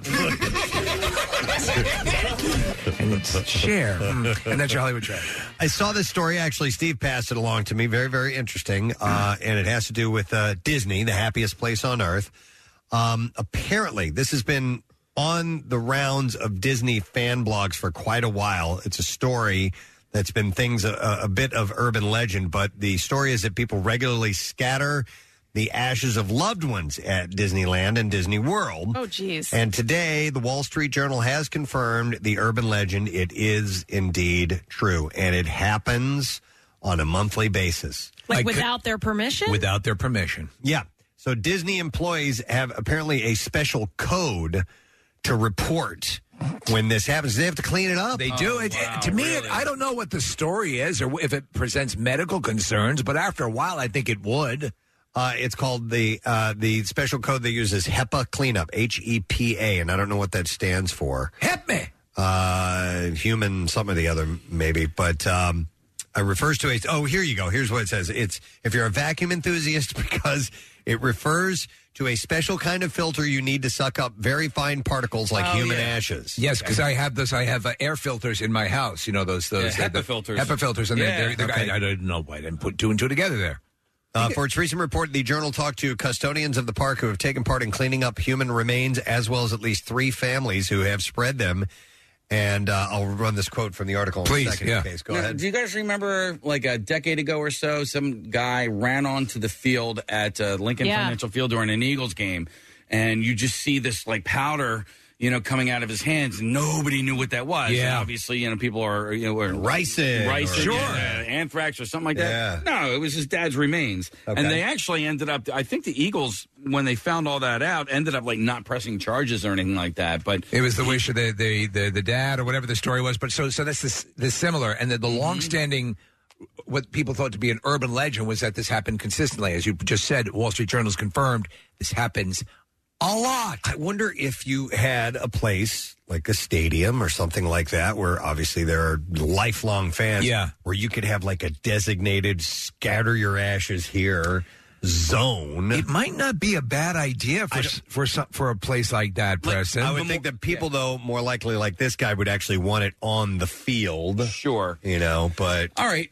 But uh, okay, so you would want it on the field, so obviously you don't do it during a game or whatever. But if you could, you know, reserve a time to, to come out there and, and do that, and and here's the deal, like a memorialized sort of, you know, so you spread it'd be ashes out nice. with, with bone fragment and stuff like that. If someone's, you know, and that happens a, enough, it's going to start to kill off the grass and stuff. I don't know how frequently, Yeah. you know, th- something like that would happen. But if you if you allowed it to happen, I think it'd be problematic. So in, in this situation, they'll like take the ashes and pour it into a like a little garden setup or Mm-hmm. like a little flower bed. Yeah. yeah. So it's it's happening, you know, within the park proper. So here's uh, this is from the article. It says current and former custodians at Disney parks say uh, identifying and vacuuming up human ashes is a signature and secret part of working at the happiest place on earth.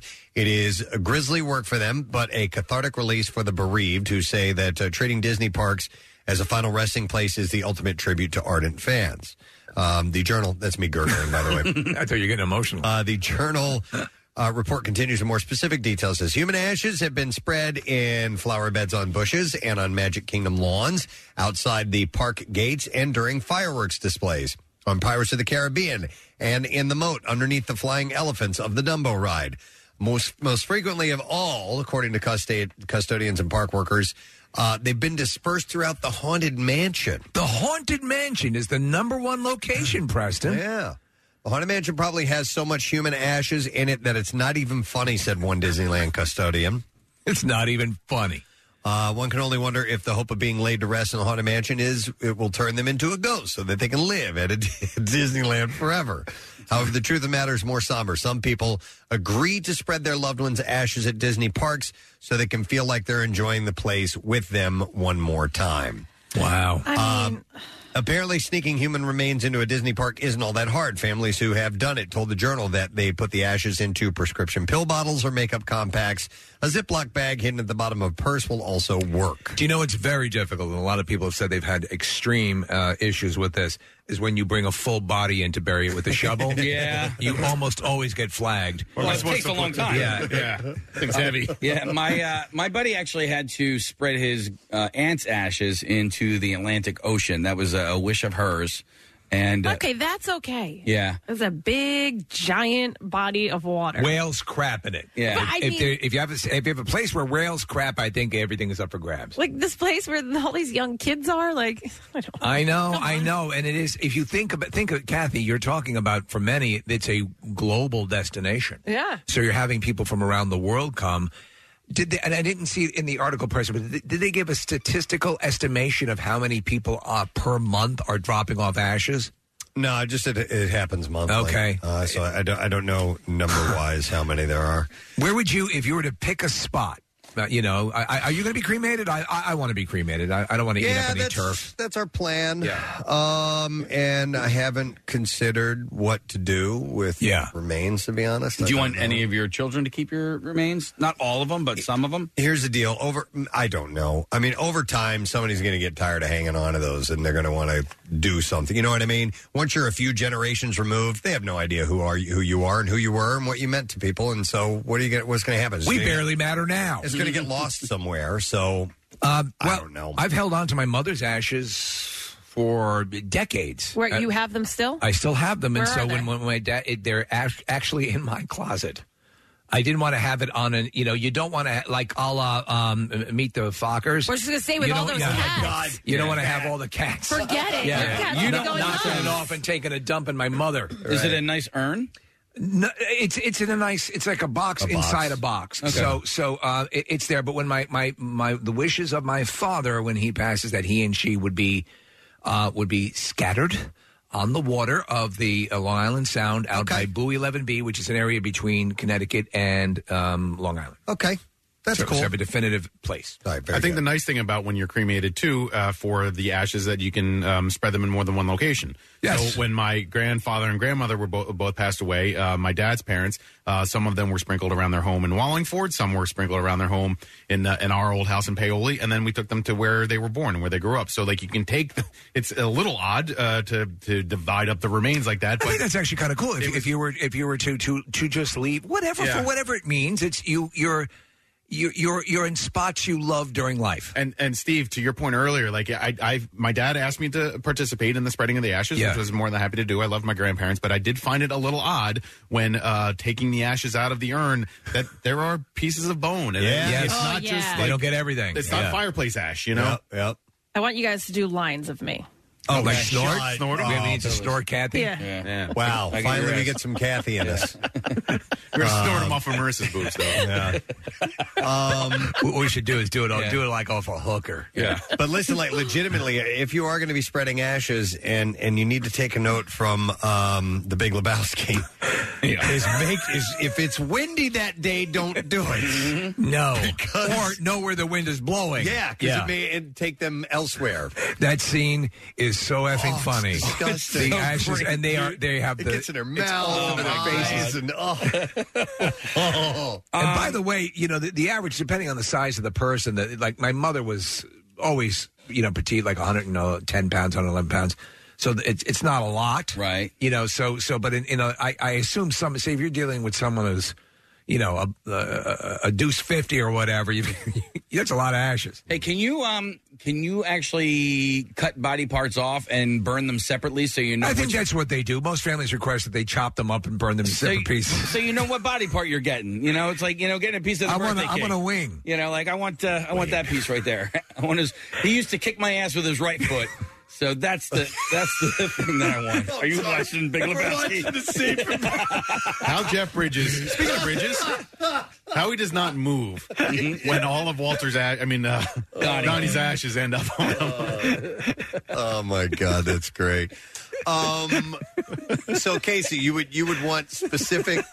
I wonder if you could, rather you know. I don't know. I get the head. Uh, yeah, I don't know. I think there's there probably every every funeral home has a, has a, a chart like it's almost like a beef chart when you go to a butcher, which parts you want. We'll take the loin, yeah, yeah. please. I like that cut, Um, and then burn it up real good, please. No, they said it's easy to get the the uh, the ashes into the park. Uh, and although it says though, uh, if you do get caught, the spreading the the, the remains is is difficult. It's got to be in the right spot, and you got to hope the custodians don't catch you. If they do, the park staff simply sucks them up with their special HEPA vacuums. Uh, getting caught in the act will also get you kicked out of the park. Also, that's no way if you know that if if you're going to take a a pill bottle of ashes and pour it into a garden quickly, it's going to be hard to see that. I don't know how well surveilled the park is in general. I Oh, mean, I'm are sure their it's eyes? I know that they are pretty good, but it, are, are are there are they so astute that they could pick up something as I assume there's a little bit of a ceremony while you're doing that, unless you just chuck, chuck it over your arm. Awesome. Yeah. I'm sure they, you know, an Yeah. employee's going to see it, and that's why they have the code word or whatever it is. Uh, let me go to Brooke. Hi, Brooke. Good morning. Howdy. What's up, Brooke? I uh, I wanted to see. Surely you guys remember when Tim McGraw came out to throw the first pitch in one of the World Series games and Yeah. kind of sneaked that bag out of his back pocket Yeah. and scattered Tug's ashes on the mound there. Yeah, that's correct. Yeah, I haven't heard anybody talk about that. I wanted to throw that out. No, I, there. I think I think that's appropriate. You Yeah. know, and Do I'm, we I'm- know if he had permission? I would assume they let him do that. You know what? I don't think he did. I- yeah, kidding. him out of the park. He did it. No, he did it on the sly, and he did it as a tribute to his dad. And Yeah. it was um, he then begged for forgiveness instead of asking for Oh, permission. Yeah, okay. and everybody was totally cool with it because it was Tug. It's like when they buried Babe Ruth out in the uh, in the outfield during a game. In the middle of the in game? of a game. No, they used to have a memorial out there, didn't they? Yes, they did. Yeah, which was you could run into it if you didn't. and Yankee Sta- in the old Yankee Stadium. Yeah, it was there out- there was Memorial Park, and every now and then a home run would end up in there. uh, let me go to uh, Pete. Hi, Pete. Good morning. Snarf, snarf. What's up, Pete? Donnie was a good man. What was that ass about Vietnam? so I used to work at uh, at Fenway Park, giving people tours, and you would be amazed how many people think it's just okay to take a whole bag of ashes and dump it wherever they want. Wow! As if no, w- in a whole when when you're walking around with an entire crowd of people, they would just kind of lean over and dump a pile onto the warning track. Okay. It was always, it was always really awkward because you. It's like what do you- what do you say to them? You Yeah. know? like, you can't can't yell at them. Um, so we always had to just kind of like pretend we didn't notice it and wait till they were out of the park and go back and have someone clean it up. Pete, so, so they'd would, they'd vacuum it up. Yeah, um, you know, it depended on where it was. If it was on the Green Monster, it would usually just kind of blow off onto Lansdowne Street. Yep. Um, but if it was on the warning track, yeah, the the grounds crew had to go and and, and suck it up or or blend it into the uh, the dirt there. Pete, I don't know if you were watching the game last night, but they spent a lot of time actually inside the monster, which you can also tour. So there were these, um, uh, you can go in and sign your name. Did uh, people ever try to uh, spread their ashes inside the wall of the Green Monster? They did not, but it's funny that you were saying that because when I was watching last night, they showed one spot where uh, there, even though Tom Petty never played at Fenway, the inside of the wall it says "It's good to be King Tom Petty" in huge letters. Oh, that's cool. That he signed. Yeah, yeah, I signed right next to it. It's awesome. Oh, they actually they the family requested that it be chopped up, and they burned his head. And they took Actually advantage of frozen in the there uh, next yeah. to uh, Ted Williams. They did, yeah, they did the annuity. Thanks, Pete. Speaking of that, Steve, you sent me a um, an article and I, and I skimmed through it about uh, cryogenics and and uh, bodies, Yes. bodies that have been frozen cryogenically. It raises a good question, doesn't it, Preston? That it's pretty much a waste of It's time. a waste of time. Yeah, that they that the cryogenic uh, freezing process actually does detrimental damage to the tissue. It And irrevocably cellular. damages. Yes. Yeah, and you just can't do it. But I guess when they started doing things like that, they didn't know. They're like, let's just freeze it, and maybe in the future they'll be able to figure out. I mean, what you to do." freeze steaks. Yeah, but they said that the freezing part of it is what does the most damage to Right. Even under the most optimum conditions, which would be like immediately at the moment of death, get them frozen, and it and it does uh, damage that. And what what, what do you need some kind of nanotechnology eventually to rebuild every single cell, and that that technology will probably never ever ever Let it go come into existence. Yeah, So, yeah. Because and then ultimately, ultimately, what is brought back to life? Yeah, like exactly. Pet Cemetery. Yeah.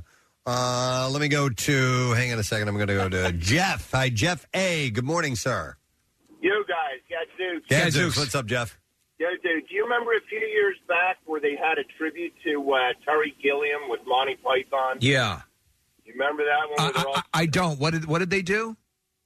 uh, they were all sitting around there on sofas and stuff, and they had his ashes sitting in an urn on the coffee table, and they knocked it over.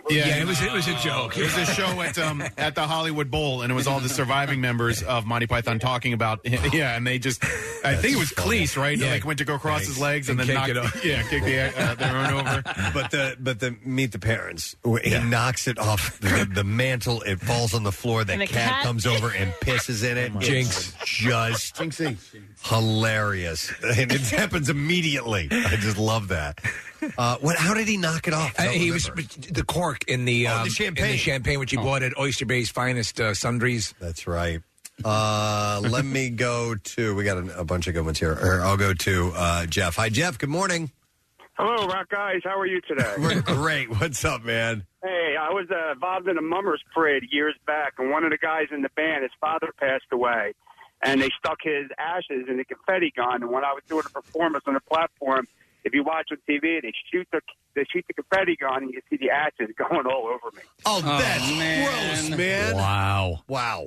We we had a similar situation, Jeff, where we had Case. Were you out there when it happened with me? Or- so- oh no, no. I, I um, uh, I think I might have been running the board. In the Was it you studio. present? I wasn't alone. Yeah. So Mm-hmm. we we we uh, somebody's ashes were put in a wood chipper. It was part of a contest. That World Series tickets. World Series tickets might have been. And yeah, it, was. um, uh, I forgot what we called it, but you had to flip a coin, right? And uh, it might have been flip for the birds, actually. It might have been. It might have been for uh, Eagles. yeah, Eagles. We threw. It was in the back parking lot here, right? Yeah, oh, yeah. Yeah, and I was. Yes, it was. And we threw stuff into a shredder. Yep. And uh, including wo- a wood human chipper. remains And- Yeah, and wood human chipper. remains. Right. Yeah. Yeah, the ashes of, Somebody of brought someone. their relatives remains. Now we did another time where they had to flush them down the toilet. You remember yeah, that? that? was that. That was a, a, a little less. Um, that was back at Y100. Yeah, yeah. And uh, they had to throw them in the toilet. But yeah, sure enough, man, that it just all this ash came out of the other end of the, uh, the wood chipper. Why did we think that was going to work any other way than it did? I don't know.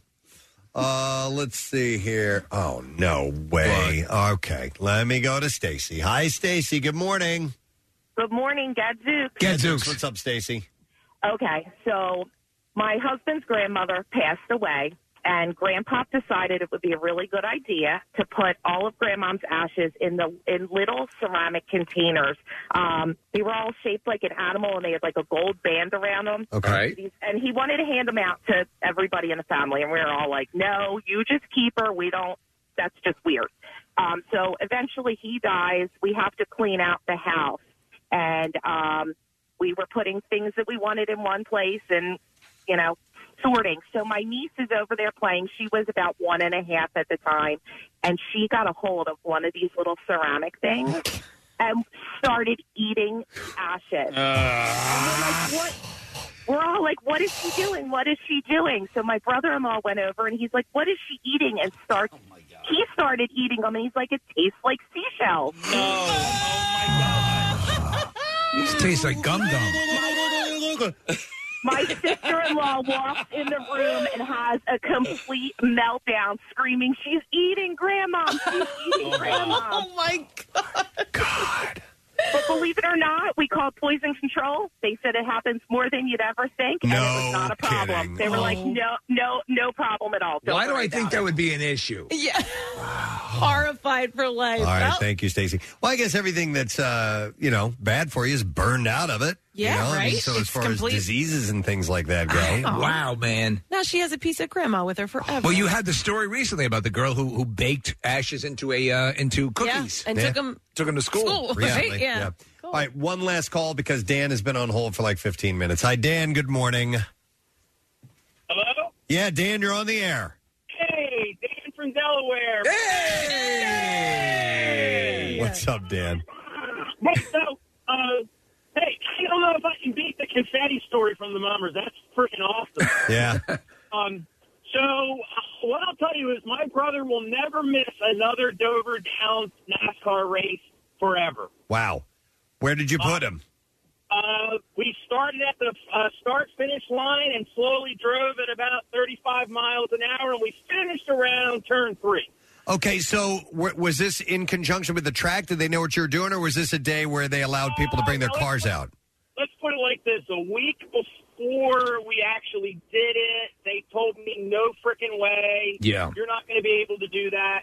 And of course, I was pretty bummed out about it. And then all of a sudden, I get this mystery call about four days later, and no names, but he said, "Be here on Sunday morning at seven o'clock a.m. and we will make your wish come true." That's pretty nice. Yeah. That's Next thing I know, we had a caravan of three vehicles, and I'm hanging out the window about three quarters, and my sons are holding onto my leg, and I'm slowly cracking the box open, man, and praying that I don't fall. And Yeah. and uh, hey, he's got front row seats, man, forever, brother. Yeah, well, he has m- ev- every every uh, every race. He has cars driving over him constantly. Hey, was it emotional for you, Dan? Oh, this like a baby. Wow. Well, that's awesome. Well, that's cool. you Yeah, got yeah. to you got to do something special like that. Thanks, man. Freaking awesome. I love you guys. Thank you, man. He didn't have to eat his grandmother. Listen, for some people, that's uh, that's Disney. You know, some people absolutely love that place and would. Yeah, I like don't to have a remain there. place like that in my life. Um, Mm-hmm. yeah, I can't think of anything. about that hot dog place you used to like? Oh, the last hey, dude! I just drove past it yesterday. There you It's go. Just an open field. So just now. put it- there you go. It's perfect. There you Yeah, go. I mean, whatever they tore it down for, it, ne- it's not. It's nothing. It's just grass. The grass looks good though. Yeah, I mean, but, I- but that's it's yeah. it's perfect as present. You know, you can you don't have to worry about violating any rules. You just pour it in the grass. Yeah, I can't think of anything either case. No, and I wouldn't. You know, I listen. I love the Last Stand, but I I, that, I wouldn't want that to be my lasting legacy. How about the Pat's Pat's Chili? Yeah, Dog? absolutely. Pat's chili dog. Yeah, that's a that's a we guy buy gold place. I almost said we guy bold.